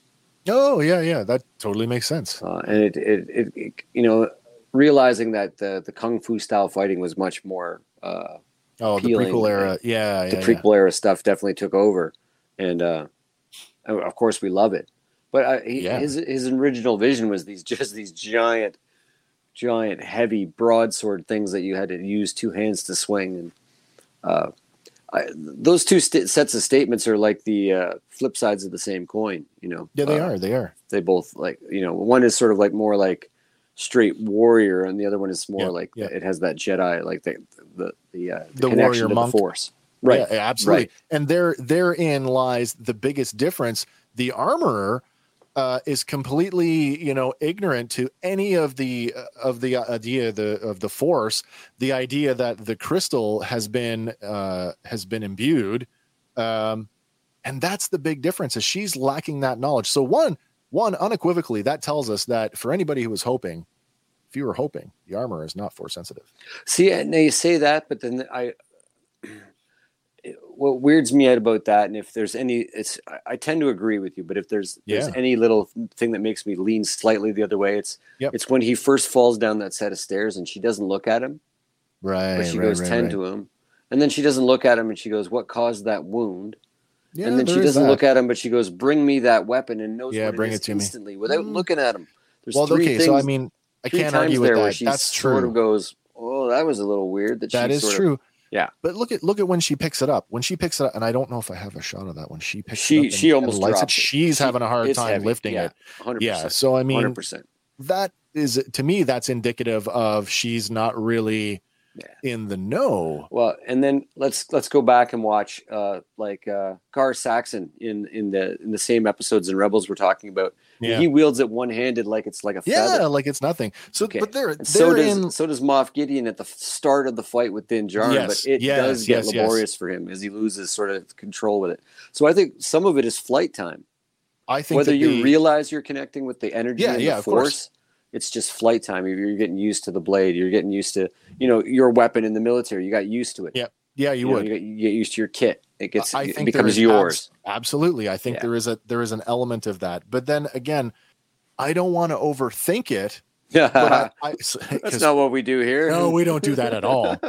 I don't want to overthink it, but I do want to remind everybody, like all the way back to 77, the force binds us. It Mhm. flows through everything. Everything.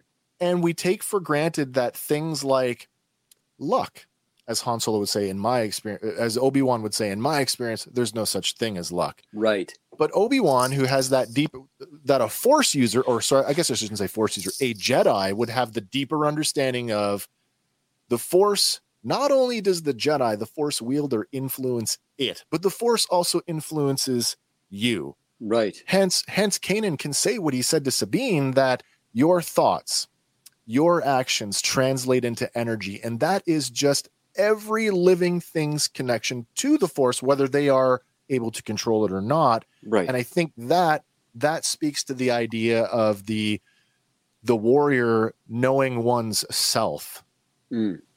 making the uh, the the dark saber an extension of the warrior, but without all the metaph- with having all the metaphysical without understanding all the metaphysical. It's it's a lot like watching uh, Conan learn to, to swing a sword in the original Conan the Barbarian. Yes, yeah, yeah. The way of steel, the riddle of steel. Right.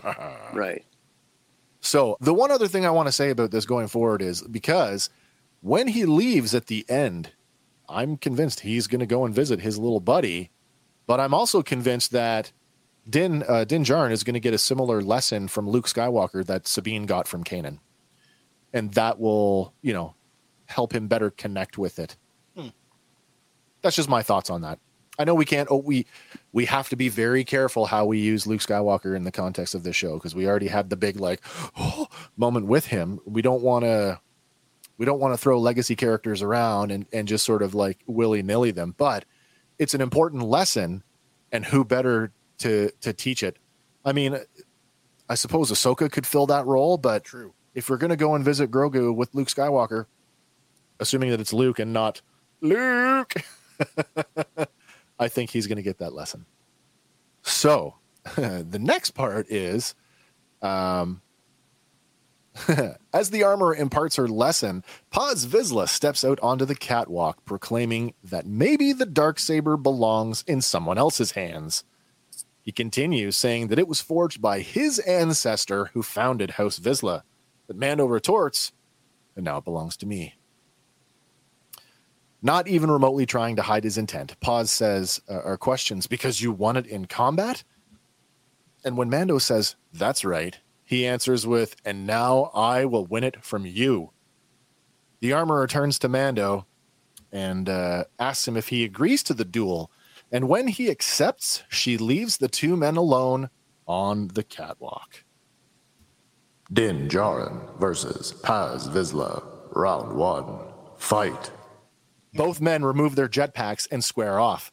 Din Djarin draws the lights at the dark saber, while Paz Vizsla pulls a vibroblade and activates an energy buckler. As the two men come to uh, come together and clash, Mando's first strike with the dark saber glances off Vizsla's shield. At the same time, Paz makes a thrust with his knife, and it catches on the lip of Mando's pauldron. Even though Paz is the bigger man, he's not encumbered by the dark saber and deftly uses his buckler to bat the dark saber aside and follows it up with a backhand to Mando's head. Okay, I'm going to stop here for a second because we talked about this way, way back, and I am so happy. I am so happy that they finally addressed this. Where did all the energy shields go? Mhm. Well, apparently they're still around. Oh yeah. Just not as utilized. No, apparently not. But I really love the the translation of this from animation into live action. It just Looks it looks great. fantastic. Yeah. Um, the fact that he's using it here in an unarmed uh, fight where Typically, we saw them in animation used against blasters, uh, but it, it makes so much more sense to use it this way. I, I'm quite happy to see that come back. Deflecting of energy. Yeah, yeah, exactly. Round two. Mando comes back with a downward chop, and for a moment, the dark saber locks with the energy shield. To break the lock, Paz unleashes a mighty uppercut, sending Din reeling. But Din is able to get the dark saber up and braced against his gauntlet. Enough so that when Paz tries another stab with his vibro knife, the blade is broken when it contacts the lightsaber, and he's left holding nothing but a glowing nub. Round three. This time, it's Vizsla who's reeling as Mando drops uh, a sharp elbow to the face. But it's a quick recovery, and Paz grabs for the dark saber, and the two men wrestle for control of the blade. Paz overpowers Mando, forcing the blade into the catwalk with a shower of sparks. But Mando isn't done yet, and uh, throws a quick headbutt just before he turns his back to Paz, and follows that up with yet another elbow strike, finally breaking the bigger man's hold on the dark saber.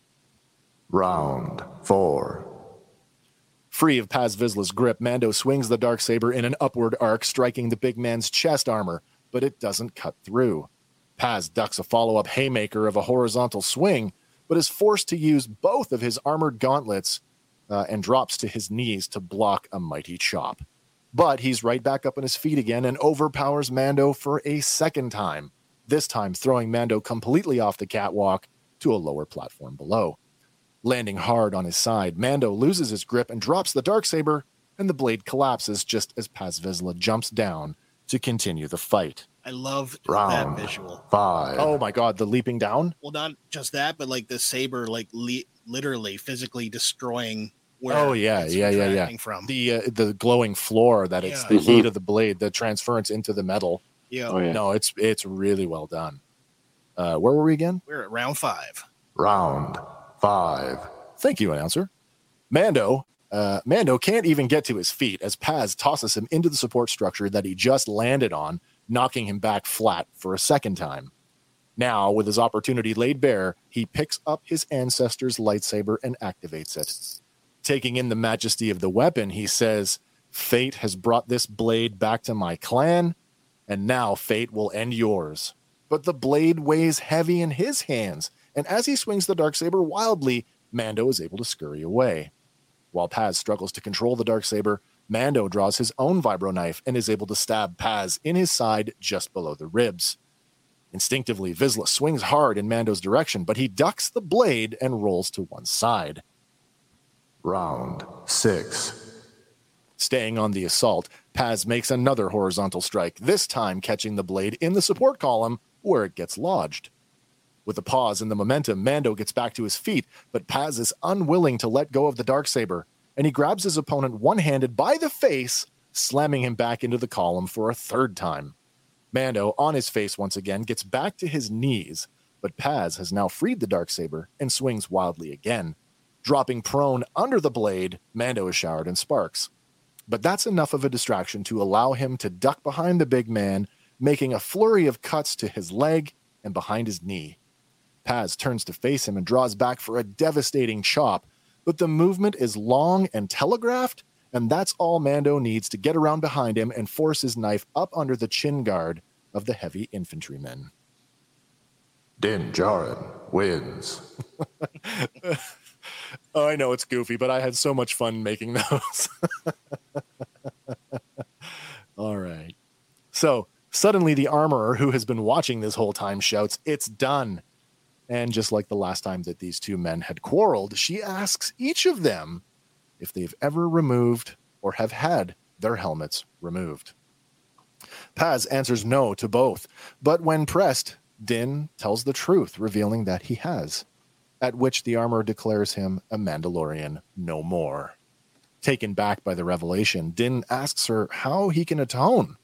Paz Vizsla, who on top of his physical wounds now seems morally wounded at the knowledge that not only did he not win his ancestor's lightsaber, he just lost to an apostate.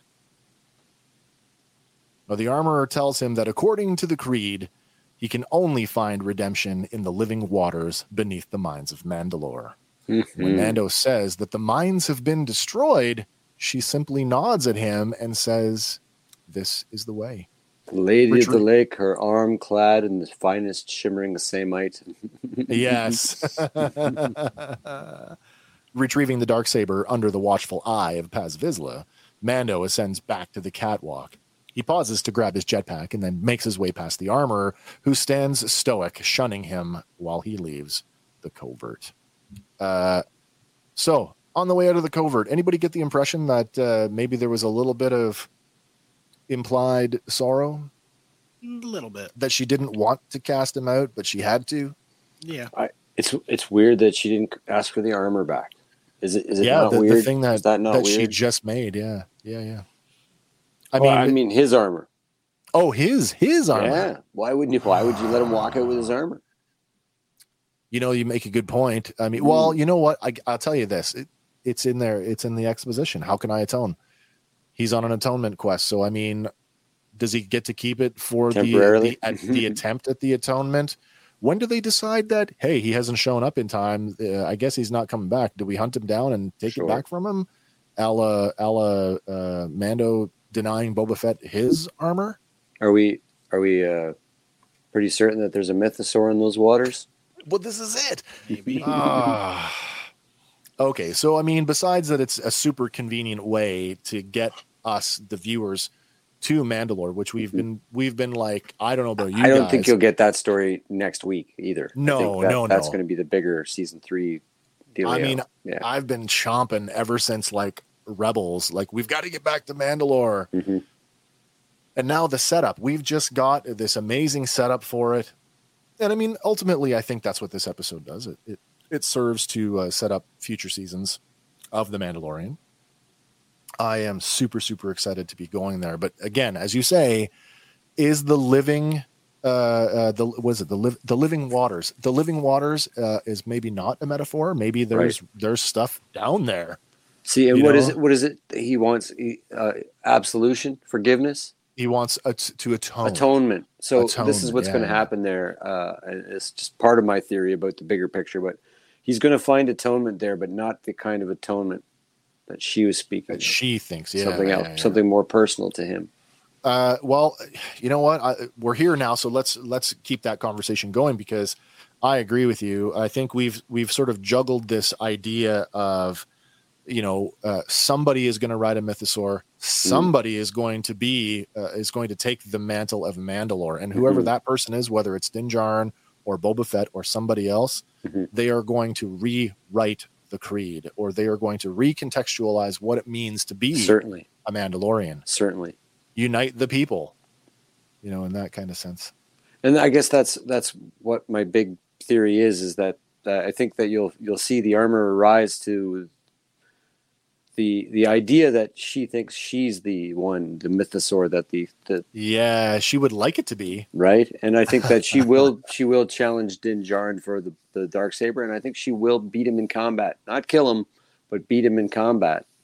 And then I think at some point in you know and I let's hope that this goes on for 10 years because I'd love to do Yeah, this for yeah, 10 yeah, me years too, me too. but I think then you'll see that Boba Fett will Yeah. defeat the armorer in combat, winning the dark saber, and that And Boba Fett will be the Mandalore. that, and that way we can leave him someplace super cool, Yep, and maybe yep. just go and visit the throne room once every while, once every two Sure, seasons or something. yeah But yeah yeah we yeah. leave him in a place of of honor and mystery and wonder like that that character deserves, and then we move on and we tell the stories of his vassals. Well look look what we said uh, we were talking about it last uh, last episode was that you know Fennec Shand doing all this heavy lifting Mm. is really you know she who better poised to take over uh the the empire that he's building on tatooine I see. I think he's he's feeling a sense of purpose, and it's this new the rebirth with the Tuskens is giving him the sense of purpose. But I think he's yeah, yeah. misinterpreting it because she even says, uh, or actually she doesn't say it. it's a it's a meme, and it's funny because I, I I nearly you know how they get inserted into your brain, but in Yes, a meme yes. somebody had had written so. Uh, what, what's next for you? And he says, well, I'm going to get my ship and I'm going to get my armor and then I'm going to pay a couple of people to visit. And she's like, oh, you're not going to go back to Mandalore and become ruler of the. yeah, yeah, yeah, uh, exactly. And so, and I think that's he's mis, misunderstanding his purpose and that Yes, um, he's already he's been the mythosaur before we knew what a mythosaur was. Right? Yeah, that, absolutely that, has. That's been on his shoulders since There- yeah, since 1980. right from the beginning. And right if anybody's going to ride that sucker and wield that saber and rule Yeah. Mandalore, mark Yeah, yeah. my words, it's Boba Fett. Well, Yeah, yeah, I, I like that. I I totally I'm on board with that. he likes riding beasts. I will say this: the uh, uh, going back to what I said before about this atonement thing, about how like you know he's he's lost his little buddy, and we know like there's all that character development, the the the lone wolf and cub uh, analogy that we Mhm. that we had with that character over two seasons, or sorry, a, se- a full season, because we only met Grogu at the end of season one, but Right. um, all of that character development that we got through season two would be completely undone. And I believe that it would be unjust to the character if he were to atone in the sense that the armorer Hmm. has set him up for Right. and go to me it's a step backwards if he's going to go fully back into the the religious the culty the cultism of of children of the watch I don't think you'll see him fall back into it as much as Oh, I don't he, think so he'll either. have to really work hard to fight that brainwashing. yeah like, let's- yeah yeah It, yeah. it is a cult, and so he's got to yeah he's got to break more chains. yeah i agree with you on that But the seed is planted thanks to Bo Katan when she said, you know, there is another way. She did say that too yeah there is another way and i mean she even asked him to come uh, to she asked him to come with her uh, because that's her thing is to to Just go and liberate Mandalorian. mandalore Yep. well there yeah, you go and that's a, that's another th- like how casual Boba Fett is. Like Mandalore Mandalore's not my fight, and that's anybody Yeah. who says that with that level of it. It one hundred percent, it is his fight. I you know what I mean? uh, It's like he's in denial.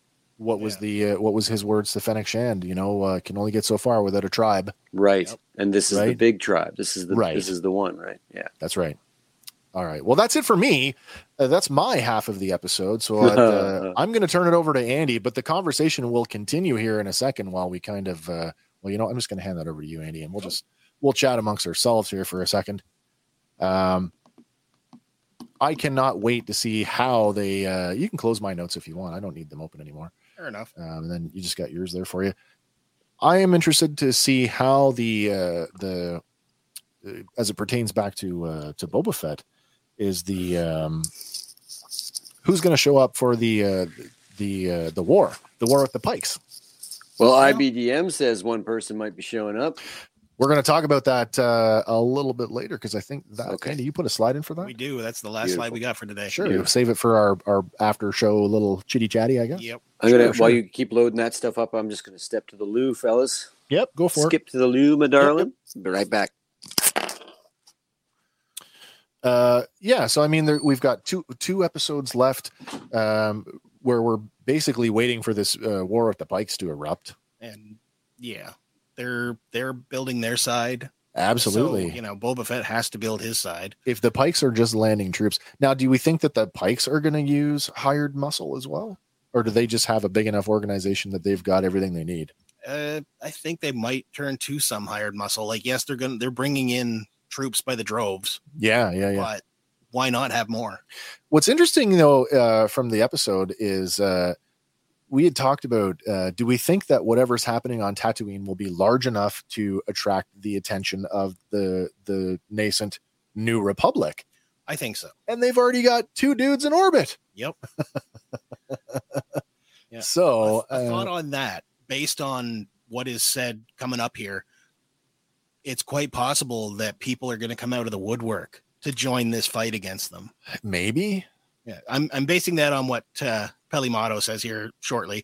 yeah, yeah, Uh, you know, if that is the general consensus of everybody on Tatooine, right. you know, it could lead to something. Well, I I don't know what what, what uh, we're in for. I know that uh, we said it before uh, in our previous episode about how you know there's this real sort of like fan clamor for uh, more bounty hunters, more uh, Yeah.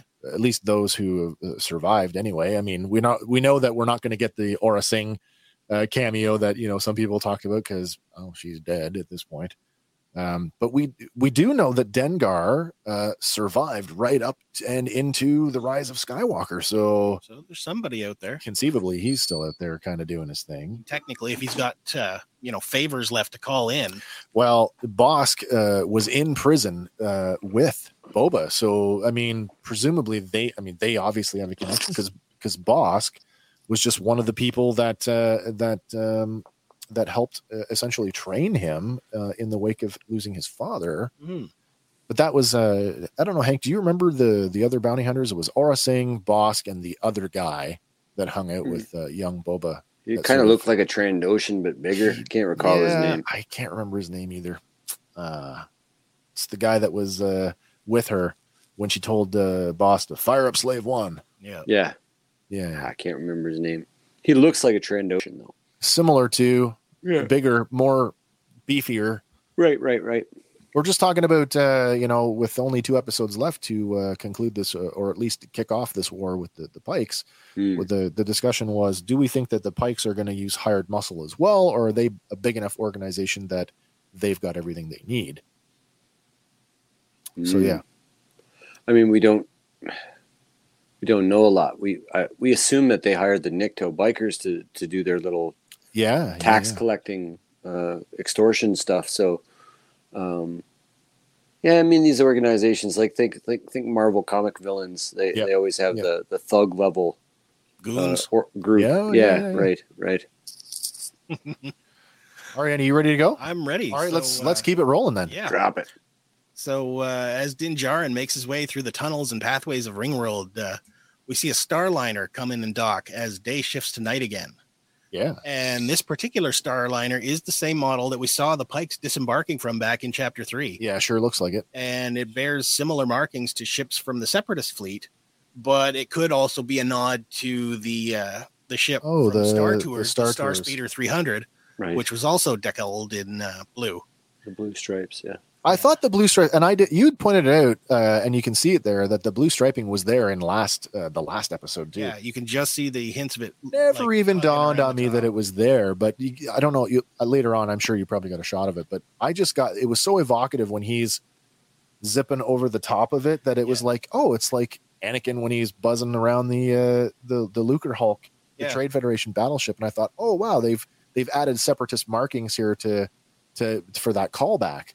Yeah. But I mean, like you said, didn't you come up with the the notion that it's a like an airline or something? It is actually. Uh, it is a commercial Starline, as it will be Yeah, yeah, shown yeah. here. Okay. Um, but uh, as Mando approaches the uh, the spaceport, we hear an announcement that Flight 1020 nonstop to Tatooine is boarding at Gate One. and uh, upon approaching the gate, he sets off an alarm.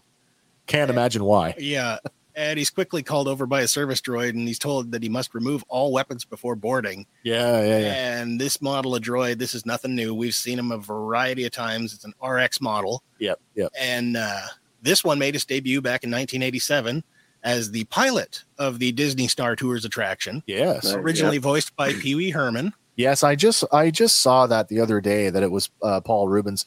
You had mentioned about that uh, um, on Disney Plus that series It's, uh, behind, the, attraction. Yeah. And they've got a whole episode dedicated to the Star Wars and Star Tours and Galaxy's Edge. Yeah, Yeah.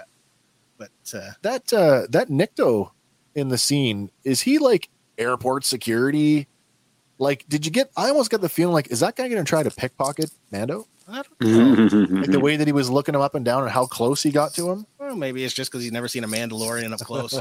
Maybe. but uh, Maybe. You know the droid's been modified a bunch of times over the years for different tasks from everything from pilot to security to dj DJ at uh, at the at the Galaxy Sanctuary. Yeah, the droid sanctuary. Uh, back to the moment here. The rs droid uh, or rx droid tells him that he can't board this commercial flight with his weapons. And uh, knowing that this is a starliner and it's part of a commercial fleet. So at this point you know it's completely plausible to think that this could be the star wars equivalent of you know air canada or Yeah, yeah, united yeah. airlines yeah, But uh, Mando, he defiantly replies, No, these are part of my religion. yeah, yeah, yeah. And the droid tells him, Well, I can ask my supervisor and I'll gladly book you on a flight for tomorrow. But rather than wait, you know, he just takes his ticket and starts to disarm. I was waiting for the droid to tell him to take his shoes off. he wouldn't pass the metal detector. No. But uh, he he begins dropping his weapons in this case and blaster, whistling birds, grapple line, assorted explosives, a vibroblade, and eventually the dark saber. But he puts that one down kind of hesitantly. Yeah, yeah. Did anybody else have the uh, sinking feeling like, oh my god, this crate's going to be gone at the other end? Yeah, I thought they crossed my spent mind for a minute. enough time on this to make that a possibility. It was just I for had comedy. some serious. I love the comedy aspect Yeah, of it, yeah. but I was like, oh my god, especially after thinking that Nikto is really eyeing him up. Like, is he gonna like hijack the the flight or steal the crate? Hmm. Tough call. But uh, uh, the, the other vibe I was getting here is like more of a police academy vibe. Oh, there's Uh, that too. Yeah, where you know Tackleberry's Uh, just unloading gun after gun after gun. yeah. Tackleberry. 'Cause, like Din Djarin here, he's pulling them from everywhere, boots and uh, bandoliers, and Oh my gosh, yeah, yeah, yeah. but, uh, you know he gets his stuff unloaded and removes his luggage ticket, and he boards the ship. Yeah, yeah, yeah. And uh, Hank, you pointed this one out. We see a familiar style choice from one of the boarding passengers, Oh yeah, uh, and he's sporting some maybe Empire surplus gear. there's The, another uh, one the too. uh, range trooper. one of the guns that he puts in the case is a is a the, the holdout pistol from the uh, biker scout. Okay, Uh, Oh, Return the of small, Jedi. the little snub nose. Yeah, yeah. nice. You got to wonder. I mean, is that just like is that surplus that jacket? Is he uh A former trooper. is he yeah, is he a former Well, that's trooper? what I was good speculating. He's yeah. either very he's either a fashion rebel or former former uh, uh, Empire maybe.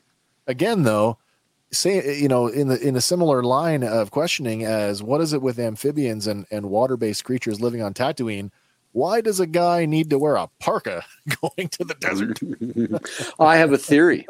I actually Oh, have another uh, theory. okay, Yes, tell a lot about of it. theories tonight. nice Uh, nice How about this? Uh, we we see Luke the, the first time we see anybody uh, on Yeah. Tatooine. He's wearing a long sleeve shirt. He's That's covered true. basically head to toe, and Yes. even in the uncut uh, in the deleted scenes, he's wearing a great big hat. oh the big the bucket hat From the sun. yeah And then all the people we don't we don't see anybody running around in in uh, speedos. We don't see everybody. true. I mean, sure, I'm eh, on Earth. Most people are covered head to toe in the desert because you're going to burn to death. But yep yep what what you do, you see, is a lot of people wearing heavy, dense layers of heavy fabric, like a lot of heavy layered fabric. And my Yeah. theory is, although it's a desert world, Tatooine's actually cold. It would so I'll, I'll say this when i was overseas uh in afghanistan uh now we showed up in august and the daytime highs now keep in mind this is in celsius the daytime highs in august were like in the 40s Right. but but come september october when the daytime highs are you know 20 23 25 degrees but the nighttime lows are five that's a Right. 20 degree drop and so you you do feel cold at night Mhm. even though the like i say the daytime highs are are comfortable like t-shirt Mhm. weather The heat so since we know that it wasn't the the suns that made Tatooine a desert world, we know that it used to be. It wasn't An any ocean, fur, yeah. right. I my proposal is that those suns are far enough away for this actually to be a cold world, although it's a desert. oh interesting yeah, yeah Yeah. well i mean the tundra is considered a desert too right so Right. Yeah yeah So uh, on the uh, ship, you know, we're en route to Tatooine, yeah and a Rhodian child played by Arden Voiles stares over the seat and Oh, waves at yeah. Mando. And you know, So, uh, waving over the seat. evocative though Yeah. But uh, Mando, he doesn't wave back, and instead he pulls out the bundle that he got from the armorer, and uh, you know his thoughts are squarely on Grogu, and it's no no surprise. Like the bundle well even I mean, resembles his little head. it, it even when the armor handed it to him it's like oh the, she's tied it up with big ears and it looks like a little Mhm. round head and it's like oh okay we got to we got to keep you we got to keep tugging at the heartstrings here That's Yeah. right. That's right. So uh, which by the way was very successful totally was. now Star Wars is real for you. yeah i've been in this fight since i was six Wicked. But upon arrival on Tatooine, Mando disembarks and finds yet another RX model droid with the luggage cart, and he gets his stuff back pretty quick. But uh, we do see on the luggage oh yeah, yeah, Container. yeah. we Nice. have basically a logo because it matches the same the logo. striping uh It's almost matches the striping pattern on the top of the ship. a little bit. But uh, the uh, the logo does match the logo on the luggage ticket. Yep. and we do find out it's Starliner Travel. That's Nice. cool. So, uh, and the only Aurebesh on there just reads tag. Tag. Okay. So I, I don't know what the other represent unless it's a real twisted up version of the basic numbers, Uh, like the dots and the, Yeah. the oh, I don't know. the dots and lines, but they don't match any configuration that I have seen. No. But uh, yeah, we now have our travel company. Yeah. So uh, we switch to Hangar 3 5 and uh, we find a little two legged droid. Did anybody? Okay, and I know Andy, you have you've not played it. I have not played it. Hank, did you jump out of your seat? Oh yeah. I Yes. ju- I was like, no effing way. I thought we were gonna get more than this, but it, this was Yeah. plenty. But I thought we were actually gonna get another cameo here. But yeah, no, so did definitely. I. Definitely. Oh, we got one more comment here, too. Uh, no weapons allowed, but bring the jet. but back. bring a jetpack. Right, That's right. right, right. Oh, where's he gonna fly? Can't Yeah, fly off the ship. But uh, we get this little two legged droid peering out from around, and uh, it's only to be snatched up by a womp rat. So you guys, you know, you noticed Jedi Fallen Order. the BD series droid, uh, affectionately referred to as uh, Buddy in uh, Star Wars Jedi Fallen Order. Cal Kestis is a little uh, uh, companion, as it were. Uh, he's almost like I don't want to call him he's like a MacGuffin, but uh, like he's literally he's the jackknife of droids. I mean, uh, he's a scout. He's your zip line. Like he's all kinds of stuff in that game, and he's just awesome. Super. Yeah, he is very good. Yeah, yeah. Uh, instantly instantly in my top uh top three favorite classifications of star wars droids nice. Yep. But uh, he's in trouble now, and uh, a blaster bolt just misses the womp rat. And Peli Motto comes into screen sporting a Jawa style blunderbuss. and uh, we get a great visual of Pelly and her droids as she barks at the Treadwell droid to move the engine block so she can get a clear shot. yeah yeah Mhm, mhm. And uh, we get returning members of her droid faction, including the three Dumb Series pit droids, yes uh, the Astromech R5, da- r5d4 uh, who debuted in A New Hope, and the WED 15 Treadwell droid. yes But uh, it would appear that our droids aren't exactly brave because each of them is basically refusing to go in the area with the Womp Rat. And it leaves Pelly to advance on her own. what does that tell you about their experiences with womp rats? Yeah. and technically, they made the right call because uh, after thinking it's all clear, you know, Pelly's back there. She doesn't see it, but she gets pulled down pretty the quick. look on her face is priceless it's got me Yep. and you know she's struggling to reach that blunderbuss, and it plays out like a typical horror movie scene where she's about to be dragged off and be the latest victim in the shadows. have you guys heard there i've heard some uh sort of other fan comments on this character that people are uh, are calling her the ripley of the of the show like the ellen ripley and i'm like the, i mean maybe in look alone but Her hair. Well, there you go. But the characterization of this character, not even close. No, she she's way more down to earth, more Mind you, if the Womp Rat is supposed to be, a, you know, if we equate the Womp Rat in this scene to a xenomorph, there Maybe. could- maybe there's an alien connection. I don't know. could be. Uh, there's one other thing to point out here too. Uh, is Pelly hoarding Gronk droids? Uh, Because, well, uh, stacking them in the back. certainly looks like a pile of them against the wall. we talked about this earlier and, and I, I had wrote written it off as being like just a stack of crates. But you know what? Looking now that seeing that stack of droids there, uh, the picture of droids, uh, you you may in fact be right.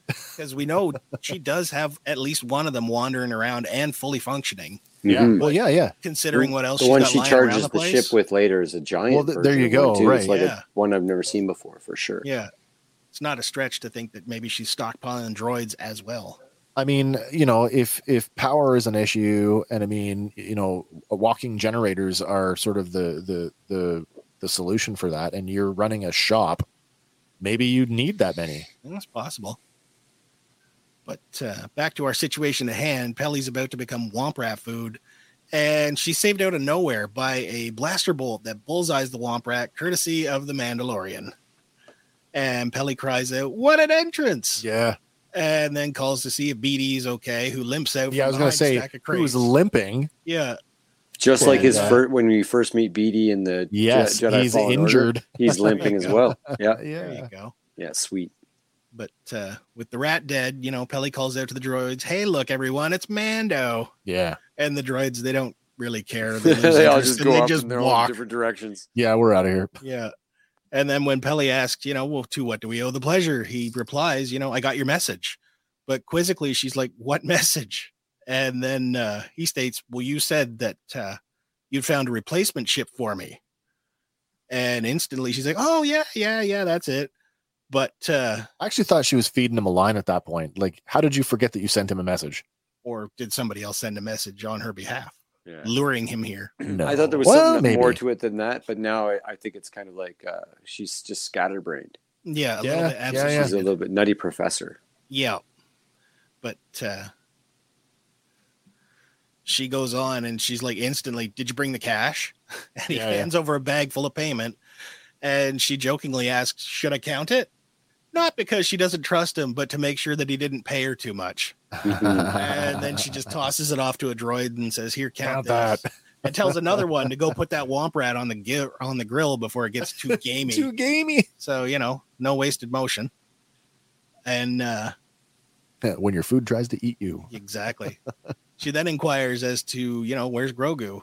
And Mando states, I returned him to his kind. But she bursts out, Why the hell would you do that?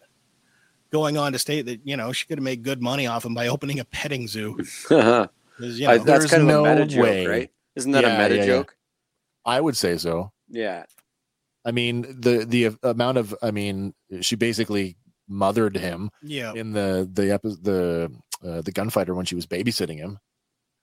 Just like the way he became the entire real world's baby for like a year Yeah. and a half. Yeah, there, yeah, like, yeah, you yeah, know, yeah. Like uh, suddenly plush plush toys everywhere you look. That's right. Yeah. Uh, it was like the 70s with Star Wars again. And so I think maybe that's a meta joke with like referencing that. Like like it's the Gro- cutest thing you guys have ever done. Why would you do that? Grogu could have made became the uh, Grogu became the Cabbage Patch Kids of uh, 2021. Right. There you go. off- right. Babu Frick who? hey, hey! I love Babu Frick. Oh, me too.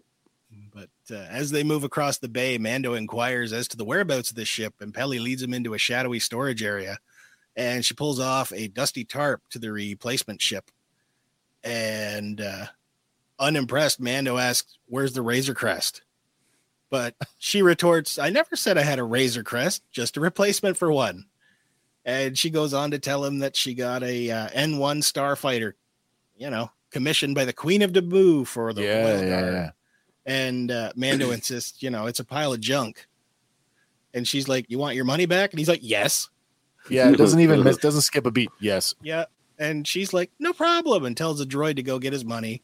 But while they're waiting, she goes into full cell mode, and uh, you know, it doesn't look like much, but she insists that she's got all the parts, and it's only because he got there way too soon that it's not put Not together. put back together. Yeah, yeah. Sure, it is. So that leak was true. Do we remember where we got that? leak? Yeah, so I don't remember the the the source. I did hear about it on uh, shout out to uh, Star Wars Meg. I Star did Wars hear Meg. She I think a- she got it from comment Bestman. Bulletin, actually. Maybe. Yeah, that's where I think she got it from. Uh, I wasn't initially sold on the idea. I really Mm. wasn't.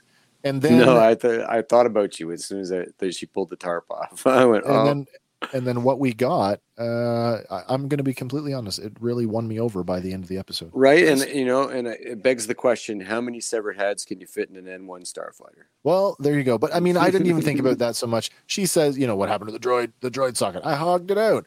Yeah. I mean, let's be real. I mean, She's making it from it's a ba- it's the, a back the uh, the first the first uh, clip uh, that we put up on uh, YouTube yeah. of the uh, not the Did full we not show, even but the- talk about that? no turning the you droid socket nailed into a this on back the head. You're like, yeah. I'll be okay with it if it turns out to be a, co- a rear seat for Grogu. Yeah, yeah. like you literally before we even saw this thing, you're like, I hope Yeah. they hollow out the droid thing and make it a rear seat for Go Grogu. And I was Yeah, yeah. when I heard you say that after having watched the episode, I was like, all right, you just smashed that one right out of the park. Yeah. Hey, when we get them, we really get them. Yeah. but uh, you know, it doesn't help her cause when she's showing it off and she finds a nest of uh, scurriers in the ship. Oh yeah. And she just continues on with the cell, asking, "Do you know how hard it is to get original parts from way back in the Galactic Republic?" And she continues telling him, "You know, it's going to make some modifications, and it's going to be faster than a fathier." Nice. And we met them on uh, It's a second uh, Fathier reference. Uh, that's uh, Canto Bight. Uh, Canto Bight, uh, The Last Jedi. yeah in the Casino City. We could just call them uh, Star Wars horses, I guess, Yeah. which are less horsey than the actual horses I thought, they used. you know, there's down the a lot of that people complain Star about the Last Jedi. I'm not one of those guys, but I thought it was a dropped opportunity uh, to not have tauntaun races. Oh my gosh, yes. That would have been Yeah, just yeah, yeah. cool. Yeah, Yeah, but this goes back to like these things they were first mentioned in the Chuck Wendig novel Aftermath, It's true. right? Yeah. it's true. So uh, you know, they got the roots. The uh, I I do like the thing, and it doesn't need a hyperspace ring. Yeah. I did like that. Yeah. Mhm. And she lays it on about the extra benefits too. Like it's pre Empire, so it's off the grid. Uh, and like you say, no docking ring. And we've seen these rings before back in uh, first appearing back in episode two. That's right. Yeah. But uh, she pleads with Mando, you know, give me a chance to put it together before you decide. And without him even answering, she's like, yep, okay, starts working. And uh, then she's like, you know, it'll go a lot faster if you help. Just Notice like the- uh, Kuiil says to him in season one. Do you notice the disparity in the size of the wrench that she hands him versus the one that she's twisting? Yeah. There's Yeah, a few take the big scenes here wrench. where she's nowhere to be seen. yeah, he's in the just doing it montage, all he's just himself. doing it, and he's no, she's nowhere to be seen. But you know what though? That makes sense because ships in Star Wars, they they really have become characters in their own right. And what better way to establish the longevity or the importance of the ship th- than to have him put his heart and soul into it. the guy who's like basically, you told me you had a Razor Crest. No, no, I told you I had a replacement for it. He makes this big uh personal investment into putting in the work and now it's like, oh, okay. And it makes it I think easier for us as the viewing audience to accept it because he's so warmed up to it. Yeah. Yeah. But uh, we get a great montage going on here, and we catch up with them later, and we see parts Montage everywhere. and you know, Mando's under the ship trying to get it together, and BD won't focus his light quite right, but uh, Peli returns with a Turbonic Venturi power assimilator, Yeah. Wicked. She she shows up with a, a 454 uh, four barrel carb. basically. and uh, when Mando questions, you know, where did it come from? She tells him it's brand new, or at least Jawa knew. And at this point, Mando he questions how they had something from a galactic era starfighter, but Peli says Tatooine is a garden of many bounties. Nubian, we got lots of that. You know? so uh, you know, she just gives them a list of parts, and uh, they go and find what they can, and she doesn't ask, they don't tell, and in exchange, she lets them pick through the dumpster. Through the dumpster. Oh. So Mando, he's like, you know, would they meet me? And uh, she says, sure, they might still be here. And she hollers at R5, and they're still out back.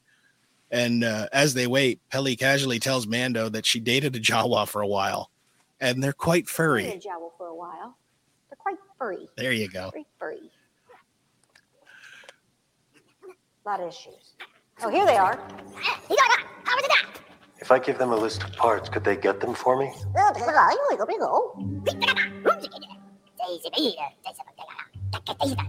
They said make a wish list and they'll see what's available. Amazing that she actually speaks Yeah, she's fluent in Jawa. speaks Jawa. That's great. That's Yeah. really really funny, and you get to see the fur around their hands. Oh my god, yeah. It was almost time. like More it was like ape-like, uh, I was uh, gonna say it was old timey gorilla suit. Yeah, right. because normally they're seen in gloves. Gloves, yeah. Uh, and this is Yeah. one of my. This is uh, what led to my theory that Tatooine is a cold place. oh yeah, yeah. Things I covered so. head to toe in fur are also wrapped in cloaks. One of our two indigenous species is covered in fur. Yeah, and the and both Yeah. wrap head to toe to protect Yeah, themselves yeah. from what we thought might have been a dry, hot, arid desert. Maybe it's a cold. I wonder if we'll get a. environment. I wonder. I don't think we have one yet. If we're going to get a canonical explanation for the uh, change of eye color off world. I know that there's like there's supposed to be crystals or something to protect their eyes from the suns, Oh, maybe yeah. but why are they a different color off world? Hmm, Could be just the angle you're viewing them at. Maybe. Just so they could sell an action figure. If you ask Uh, me, that you know what? There you There you go. Yeah. I have three Everyone gets one. But uh, Mando goes on to tell him, you know, I want mostly bolt-on aftermarket speed mods. Yeah. Yeah. And he also posits that they'll need to be vintage hyperwear if it's going to fit. But Peli says, don't worry about the size and shape. Just get what you want and we'll make it work. And then uh, the Jawa asks for what I can only assume is a date because Peli tells him, No, I'm working on myself right now. Oh, I love that. Yeah. and then the Jawas take their leave. you gotta wonder, Furry. like, did do they know? Like, do they know each other? They might. Maybe she's already been on a date with that guy. It could be. Who knows? And they just needed to see other people for a while. but uh, we're treated to this montage again, and uh, we get Peli and Motto and uh, Mando. They're assembling, fixing, and restoring the Starfighter to working condition. And the droids are even helping, and they're offering up parts and pieces. And Yeah, yeah, yeah. we also find that there's way more scurriers living in this thing. And uh, Yeah. Yeah, like they're in the Like they're front, everywhere. They're in the console. They're in the engines, and uh, you know the montage pace breaks for a minute uh, when Peli tells Mando more of the tweaks that she's going to make, Yeah, yeah. and even though some of it's concerning, you know she's got an answer for everything. And we also learn that she's never been off planet. Yeah. And she, she says, I'm uh, I'm a local, local gal. gal. Yeah, yeah. Yeah. And uh, at this point, though, we do get a clear sign of the ship's possible serial number alongside the uh, the cockpit there. Yeah, that was a big stumper this week, eh? A little Futhork. bit.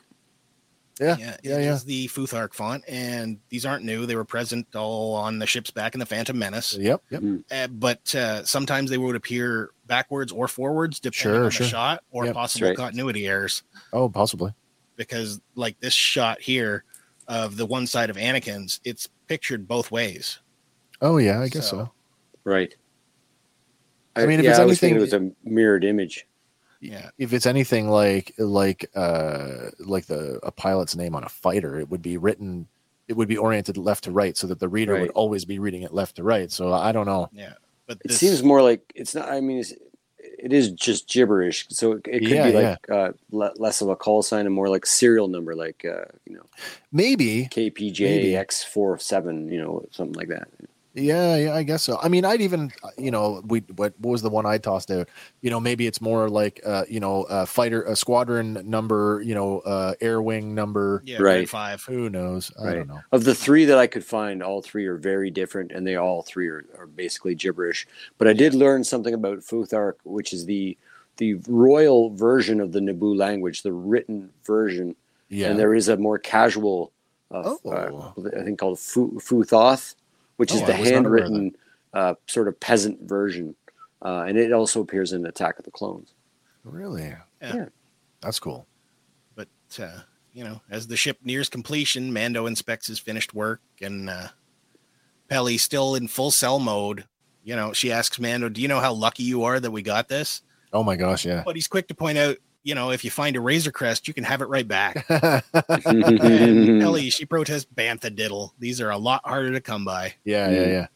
and uh, the montage continues and we get uh, the ship coming together really well and soon the jawas they return uh, Oh yeah. with uh, a cryogenic density combustion booster Awesome! This made me so happy. Yep. and uh, mando he's like uh, you know pretty taken aback at the speed for which they got it Uh, yeah, yeah. and uh, peli mentions you know these critters could find a scud in a krill pond Yeah, yeah, yeah.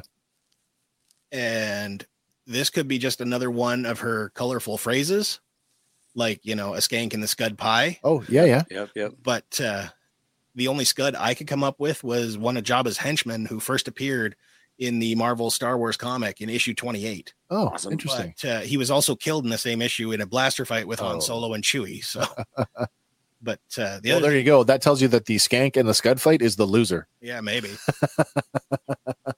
but uh, the other thing to note here, this isn't the first time we've seen that particular. Oh my of gosh, art. no. And I think we have Lauren to thank for this one, dude.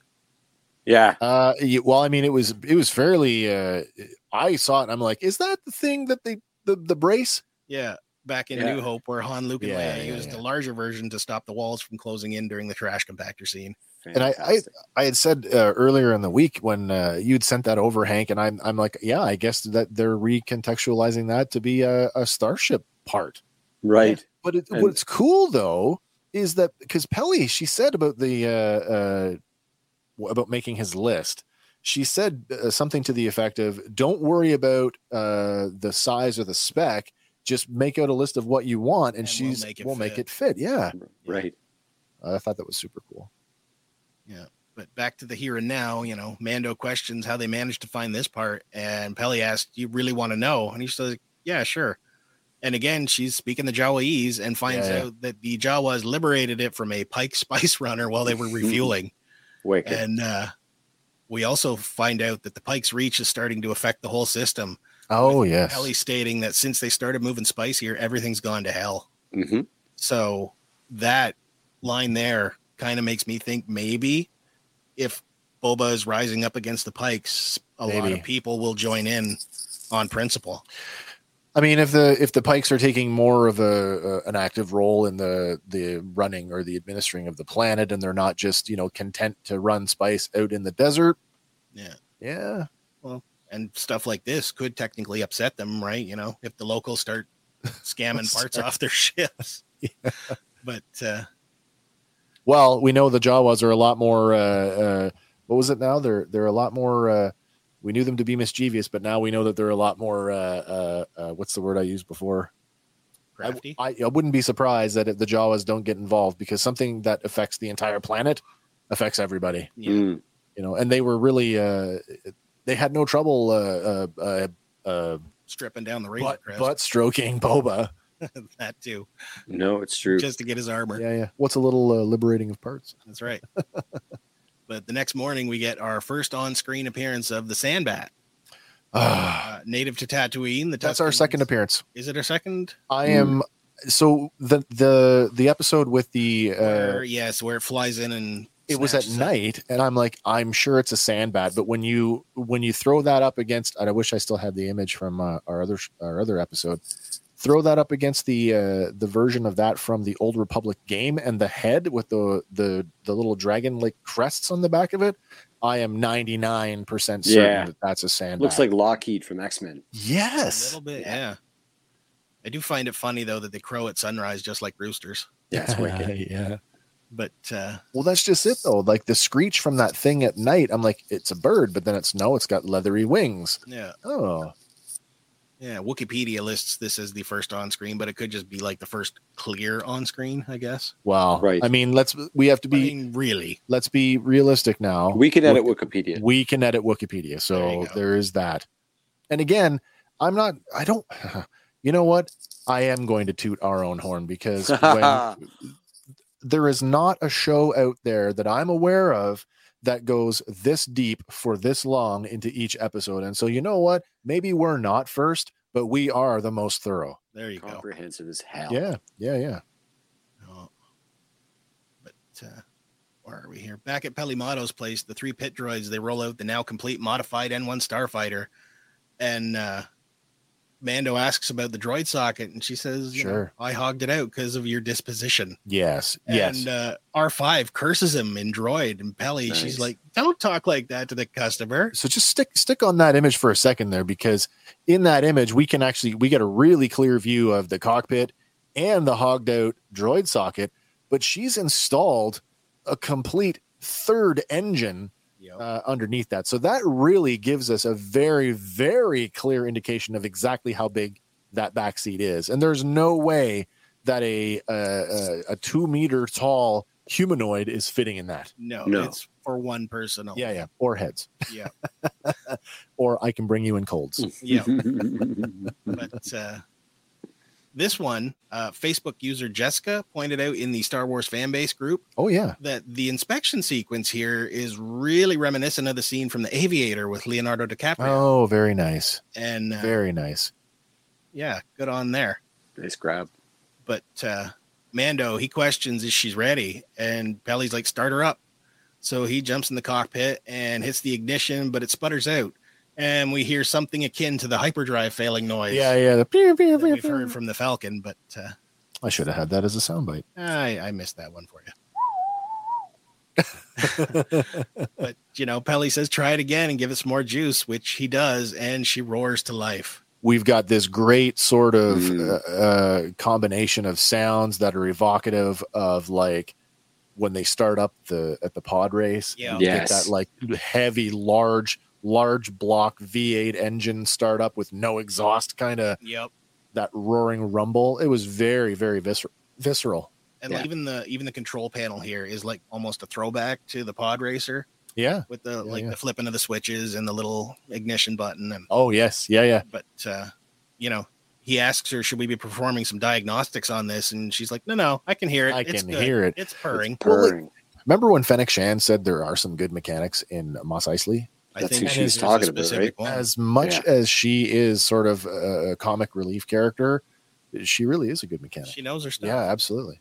Yeah. yeah and Might be uh, a little why they got rid of Kuiil because they essentially the same character. Uh, Yeah. Different different angle for the same. You know, you don't need two mechanics. Um, No. and he was he had that you know that wizened sort of uh, father figure thing on top of it. So this is a, this is perfect. Uh, she's a great great character. I love the Yep. the uh, the more I guess even if she was an alien, the more human characters, the like the more like uh, personable everyday characters. They, they Yeah, that very knocks much, me yeah. off my socks in this. Yeah, me too.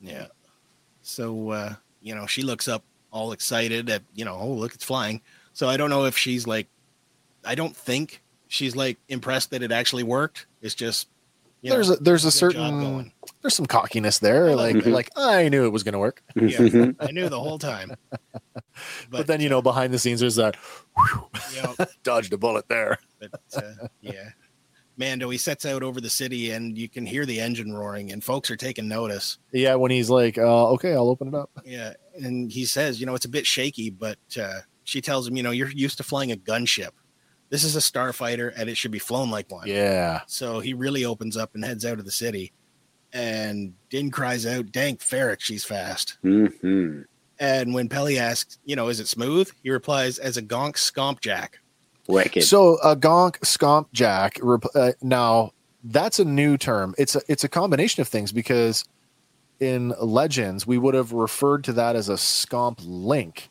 But I suppose the the That's jack the would jack. be the, the port that the link goes into. yeah There we go. Okay, so all right. Wicked. I love that. So, uh, looking to test its maneuverability, Peli says, you know, aim between the two suns and it'll take you towards Beggar's Canyon.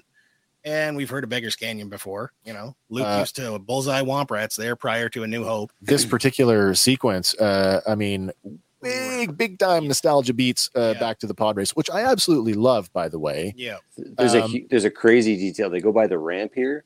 And Yes. I don't know if you guys notice it. I I mean I, I tried to pause it so many times. The the entrance to the ramp is still broken from where Anakin they still have it. the uh, Yes. the the the the barrier is broken there. the barrier is broken from where Anakin went through it 35 Yet if years you- before this. Go back and rewatch the pod race, and it's like, are people now? Because that looks like a settlement. Yeah. Like people are living in the Inside canyon now. That or people have set up like uh, you know like uh, booths to watch the races. Oh, that's entirely possible Yeah, too. like- Yeah, yeah. yeah, yeah. It's my yeah. uh, my my my box, my private box. right, right, right. But, uh, Wes, you and I were talking about, you know, the distance between Mos Espa Boss- and Mos yes, Eisley. yeah, yeah. And how you know how would the pod race actually run like that and i got looking into it and to put the distance in perspective the pod racers were traveling at speeds of around 947 kilometers per hour Mhm. or 588 miles per hour Okay. Right. and the total distance between Mos Espa and Mos Eisley is only 136.1 kilometers or 84.6 miles so we can safely assume that mando is traveling at least that fast if not faster I would think we're quoting. faster. Yeah. I know it's it's very minor, but I think we're actually quoting a different number than what we quoted before. did we I think the the Bantha ride I said it was like 146 or something. Hmm. Anyway, it's but it's very close. yeah i was looking up uh, the Boonta Eve classic so Oh well, there you go. Oh yeah, that makes sense. Yeah. Hmm. I know the the reference I used. I for found the, a map, uh, but it was so blurry. I sent it to you guys. It was so blurry. the low racetrack res. map. Yeah, Yeah. terrible. I couldn't find Yeah. a good one either. I know. I know. but uh, they were saying that you know they they measured out the distance and determined how long it would take to do so many laps in eight minutes Yeah, sure. and i think it was 15 laps or e- either 15 laps in eight minutes or eight laps in 15 minutes well, I mean, he's literally moving.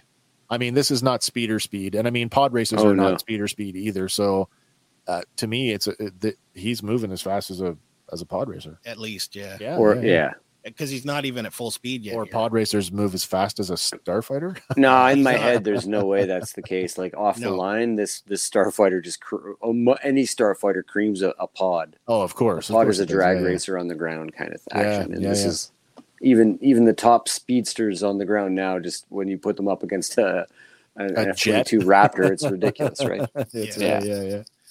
but uh, he remarks that the handling is tight and she tracks like a rail speeder. Yeah. And the first time we saw a rail speeder on screen was back in the Clone Wars season six, episode nine. Oh, really? So there is an on screen version of those. Uh, I didn't get a photo though because the one provided is really dark. Oh, it was okay. It's very dark. Uh, but as Mando rounds bend, you know, we do see that there are settlements or you know VIP boxes now in Yeah, that yeah, yeah. canyon. And uh, as he continues around, we get a womp rat sunning himself, and he's startled awake by the passing craft. Look at the mange on that thing. Yeah, It's great. But That pretty- thing does not look like it's in good health. no, I'm pretty sure the uh, the descriptive audio calls it flea bitten. Oh, yeah. Okay, there you go. But uh, you know, he's looking to push the limits, and he pulls back on the yoke and flies the craft skyward. And leaving the atmosphere, he's out pretty quick, and he cruises by a departing Starliner vessel. Yeah, yeah. And aboard, we find the same Rodian kid from earlier taking notice and looking out the window. Does that mean that the nonstop to Tatooine, that Tatooine was the the fuel stop for somewhere else for the future leg of that trip? I don't think so. I think he was here for quite a few days. It's pretty popular. Oh, that's possible You, too. you don't build yeah, a ship yeah, yeah. overnight. Something No, I'd no, like to right, see them right. adopt is the uh, uh, when they do the Rodian characters that uh, from Rebels and uh, Clone Wars, Yep, they have the yep. that Starfield look to their eyes. Yes, I do. I like that as well. Yeah, I'd like to see that in live action. we get a little bit. He's got some glinting going on there, but Hmm. uh, you know, this time Mando he does give him a nod before speeding off. Yeah, like there's this recognition of Yeah. It's A like, little "Hey, Top kid," Gun, Yeah, uh, yeah, yeah. homage there. very much so. Yeah. But uh, he buzzes the Starliner, aiming back towards Tatooine, and he barrel rolls a few times, only to have caught the attention of uh, two passing X-wings. And uh, Oops. yeah, an alert goes off in the cockpit, and uh, we get another Dank Farrik. yeah, yeah, yeah. Mhm. because this one is the equivalent basically of a traffic stop as one of the x-wings uh, asks mando to run his beacon but uh, he plays it off and says you know was i doing something wrong officer Never had that one before. Wicked. Gonna have to uh, send us a ping. yeah but it turns out he was you're not allowed to fly that close to a commercial ship and he's operating also without a beacon so again we get confirmation yes starliner tours is Yeah, yeah, yeah. commercial property Commercial traffic. Yeah. yeah. but uh, Not man- unlike his previous traffic stop. Yeah. uh, he apologizes and transmits his signal. And the X Wing pilot's quick to point out, you know, your engine model doesn't match the power drive. But he tells What him, are you, know, talking about? We just built it and I haven't been able to update the registration yet. And uh, next, you know, they want to see Mando's title tabs, which I guess maybe your license. But uh, he tells I him, guess so. Yeah. Ownership, Trans- title. Yeah, title, ownership your for sure. Ownership. Yeah. but uh, he tells him, you know, the transmitter's not hooked up yet, but I'll head right back to Mos Eisley and get it done. I'll sort that out right away. Uh, we don't get his name here, but it is listed in the credits. Lieutenant Reed, played Yeah, by yeah, yeah. Max Lloyd Jones. Mhm. He doesn't buy it, and he wants to remote access Mando's ship. And Do you uh, we know you know who that is, right? Lieutenant Reed? Yeah. I do not. He's, He's the, the- body double for Yeah. Luke Skywalker. No kidding. Yeah. yeah. Well, there we go. He's Yeah. our body double from the end of season uh season two. That's Okay. the, the Yeah. guy they thought they're going to put Plo, Plo Koon's head on. In, in yes. Yeah, that's Plo Koon. There you go. but uh, before that, the second pilot chimes in and uh, says, you know, I think we can let him off with a warning. And it turns out the second pilot is, you know, Captain Carson Teva, Woo! played by returning actor Paul Sun Hyung Lee. Welcome back. And, uh, you know, he asks Mando, did you fly a Razor Crest or used to? That's And great. he's like, I recognize "You- your voice. Yeah. Yeah, yeah, yeah. Mando, yeah. he's like, you must have the wrong guy.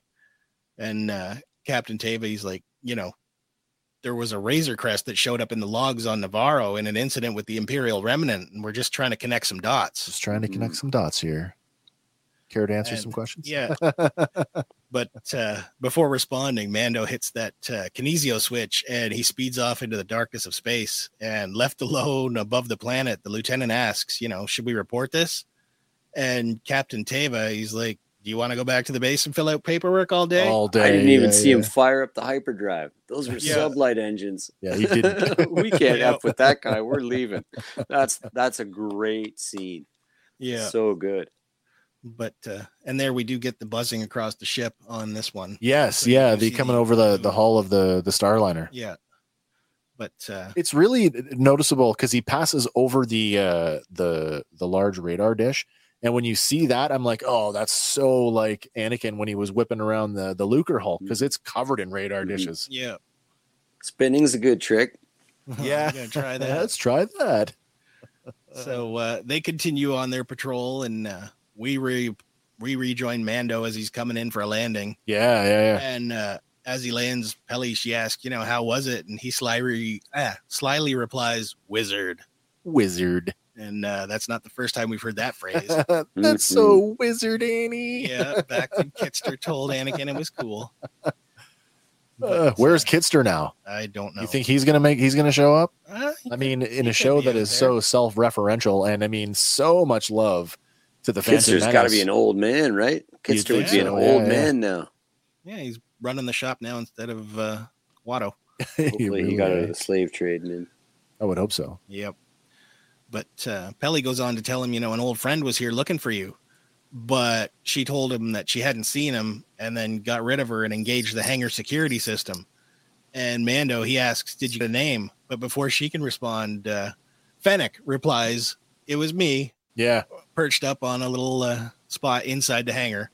And she jumps down and, uh, you know, Peli starts muttering, you know, about, I thought we had the security hooked up. And but uh, Fennec, she goes on and asks Mando, "Are you looking for work?" yeah. And she tosses him a sack of coins, and he I says, "You love know, his response to that question here. Yeah. Actually, it's just straight out of Western. Might could be. Yeah, Yeah, yeah, It's yeah. a great line. I just I, I, there's so many little nods to westerns throughout this stuff, but that line. Yeah. For Oh my sure, gosh, might- yes. Yeah, yeah. Might might could be. yeah." Then he asks, "Who's the bounty?" And Fennec responds, "No bounty. We need muscle." And then he asks, "You know, is it Boba Fett who needs help?" Yeah, very intuitive. Yeah, and she replies, "You know, he sure would appreciate it." Yeah, yeah, yeah. And he throws the payment back at her and says, "You know what? It's on the house. Tell him it's on the house. But first, I got to go pay a visit to a little friend." Mhm. And uh, we cut to black, and we know who that little friend is going to be. So there you go. Abu Um, Frick. with hey, hey! Every time you say Babu Frick, you know I'm going to do it. So Do we do we think that Fennec's going to go with him, no, or is she going to go right back to Boba? she's going back to report saying helps on the way. But Yeah, she doesn't fit in that seat. again, uh, two episodes Ah, left. that's true. two episodes left. We've just locked up uh, the Mandalorian himself, Din Djarin, as an ally to the coming war with the Pikes. Yep. Mhm. Depending on what he finds when he finds his little buddy. I don't think we're going to see the conclusion of this war. I don't know if we have enough screen time for that. I mean, otherwise we're back to the the time jumping plot or narrative device, which may It or might may just not be the one big fight know. in the last episode. All No, fight. you know what? really, you maybe, know. Maybe. I Um, mean, uh, Hoth was just you know one part of a movie, so Yeah, it's true. Meant to be a big battle. Both guess so, both yeah. both uh, Death Star fights were twenty minutes just or less. yeah, exactly. Yeah, so yeah. it's it's entirely possible that we get a big, you know, and then maybe to illustrate that for Tatooine, that the it's big stakes for Tatooine, and maybe the first sort of uh, idea that Boba can be a ruler, Yep. but that that's not galactically big. So No, we yeah, might yeah, have uh, some people in the desert whacking each other with sticks, and it'll be dramatic and fun. But it's, Yep, it's yep. probably not like a like you know. I could see where we're going to get a big space battle eventually in something here. Like we're going to Mandalore, and we're going to war for the fate of Mandalore. Uh, long term, I can see something really big coming down the pipe. yeah, yeah. I, I agree. But for now, Last week we talked about the trope, uh, the Star Wars trope of of uh, three environments, Mm. And I said, "Are we ever going to get off Tatooine?" And this week we did. yep. but it brought us right back I it. know, and then we came right back. So only a slight departure. Oh, But- two ep- two episodes left. There's still a lot of storytelling to, to get done. I don't know. What do you guys think? Uh, are we going to spend a lot of time? Are we going to get? I mean, Mando's coming back for the war. So, do you think that the next episode or in the the final episode, we're going to get the uh, the the the check in? Like, hey, how are you doing? Are we going to get that, or is that going to be an off camera thing? I think it'll be off camera You do, eh? I, I, you know, I, I, or a post credit. I kind of get the sense Oh, that yeah. you know to avoid the a little confusion. I think you might find, uh, and it won't take long. It's certainly not the entire episode, but you might find that uh, Din goes to find Grogu, and Grogu and Luke aren't home. That's Maybe. entirely possible and, as well. and I think yeah. somebody else might be home, and Andy. We Yeah, wanna- we've we we, throw we've that got out? we've got a thing for that. Yeah, yeah. it might I don't know uh, if I something. I don't know if I uh, if I broke this or not, but I quite frequently go on ID, IMDb, and- IMDb, yeah, and look yeah. for things, and I found a little something this morning. Yeah, Yeah. you broke it for us. You know, the- you sent it out this morning. Uh, I don't know what time you sent that over, um, but after that, I had seen it come up in a couple of different Star Wars groups, and I'm like, well, I mean, that's a we're a few hours ahead of that, so good for us. Yeah, yeah, yeah, So yeah. a, uh, Harrison Ford's IMDb now holds a credit Mhm. for one episode of the Book of Boba Fett. Interesting that they that they are that that has snuck out as I, I'm going to say that because how much uh, the pain that they went through to conceal Right. the Mark Hamill, yeah. Yeah, and So it's still the- up. It's not like it got leaked and took down or anything. It's still No, up. no. Um, Is this an intentional misdirect? Is this a I mean, yeah, I- they're good at IMDb? IMDb does have uh, an air of like, well, it's not infallible. right? So And this could be not, and like you say, misdirect by by making it. It could be yes, he's there, but so innocuous. Like the idea, yeah. like if you're going to have Han Solo in a Boba Fett thing, there's like a those, you know. Uh, Do we get another moment like with Black Chrysanthemum where he's like, you know, no hard feelings? Well, maybe, like the, um, maybe, yeah. You ever seen that uh, Mr. Bean uh, sketch where he plays the devil and he says, uh, "Oh, oh, the Nazis and the and the French, you you guys have something to talk about, both of Yeah, you over yeah, here." yeah, yeah, yeah. I I don't think you could do five minutes of Boba Fett reuniting with Han Solo without there being something Something significant there, and I don't mean like a fist fight or even a blaster duel. I mean some sort of recognition. like a conversation that you've always dreamt of like Yep. you know some Yep. like and and so i think if he does show and It was just a job, not mate. misdirect i think it might be he's the guy that's there when when din goes to find Uh, absolutely. grogu grogu and luke Yeah, aren't yeah. there instead han solo and maybe a young ben solo you know i mean i was trying to trying to sort of figure out like at what point did the relationship fall apart and when did han solo duck out and go back to smuggling? Yeah. I got another one too. I got a fresh one for you too. Yeah. uh, anthony daniels yes. uh, has uh, uh, leaked photos of leaked of Anthony Daniels in a mocap suit, and he's gone on Instagram Oh. and said, "Yes, that's me. I'm in a mocap suit, and I am returning to the role of i'm doing some C-3PO." oh very good. And so, uh, yeah you know, these characters are just hanging around in the background. I immediately went on every other uh, legacy character and even some of the modern characters IMDb yep, yep. to see if any other, uh, like especially Jonas and Tomo.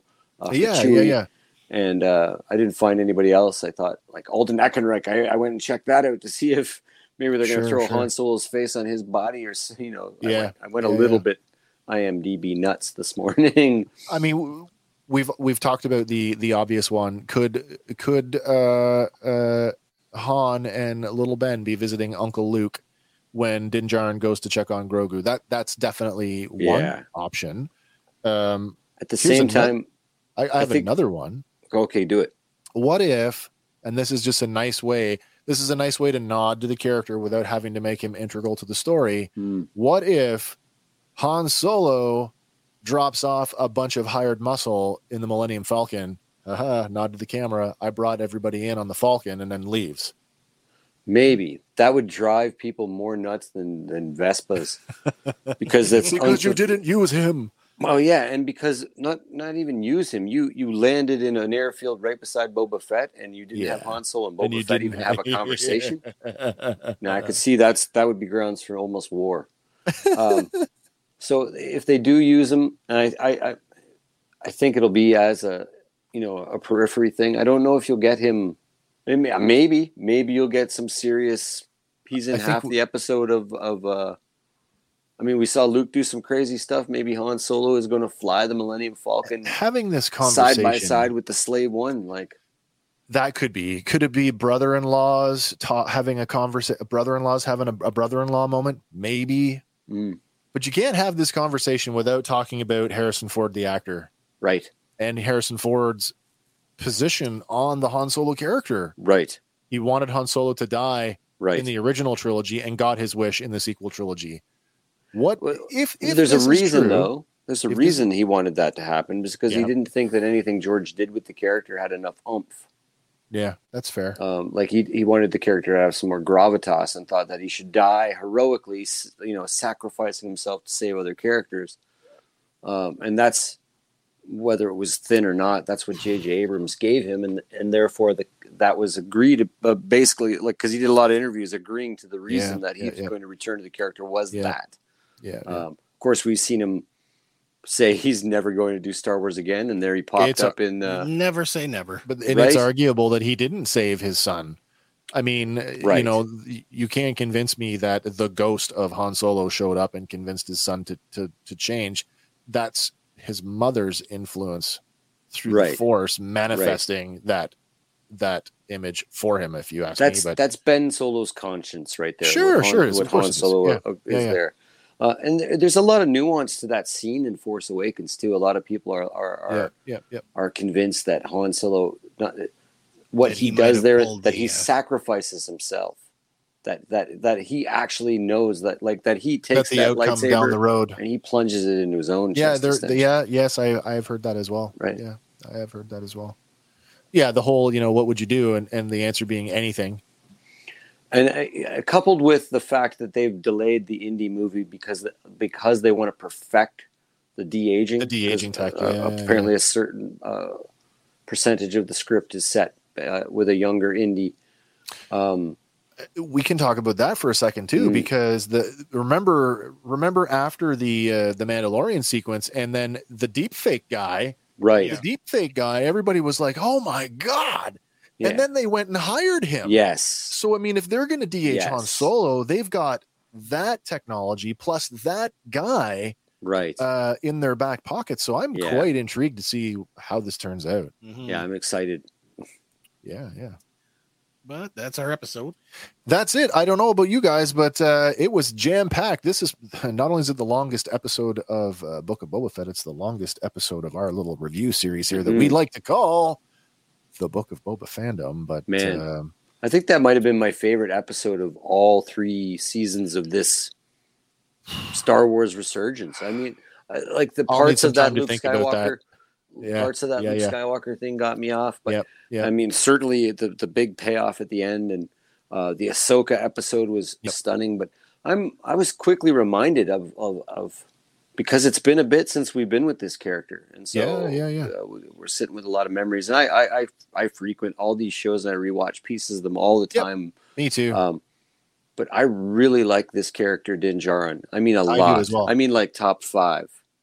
mm, yeah, I'm probably in this in a similar range as that. Yeah. Yep. and and growing a, a lot about the things that he went through and did in that episode Oh, sure. probably lifted him out of the top five and into the top three. Yeah, yeah, yeah, Yeah. yeah. Well, we've got uh, we've got two more to get to, uh, and that's going to be in the month of February because this is this is our last uh, episode for January. Mhm. Uh, going to be a change of format uh, on the next one because I won't be here. Um, but hopefully the show will surge on as uh, as it should. I don't necessarily have to be here to make sure that that happens. So, um, but we will take care of that on the back end so that you guys, all you got to do is show up and enjoy our little show here. Again, it's the it's Fandom Power presents the Book of Boba Fandom. And uh, until our next episode, guys, uh, for Fandom Power, my name is Wes, I'm Andy. I'm Hank. and we'll see everybody on the next one. Bye This for now, is the everybody. way. This is the way. Hey guys, thanks for listening to Fandom Power. Be sure to like us on Facebook and follow us on Instagram and Twitter. Stay tuned for our next episode where we'll be talking about another one of your favorite fandoms. Fandom Power is a Sawcast production.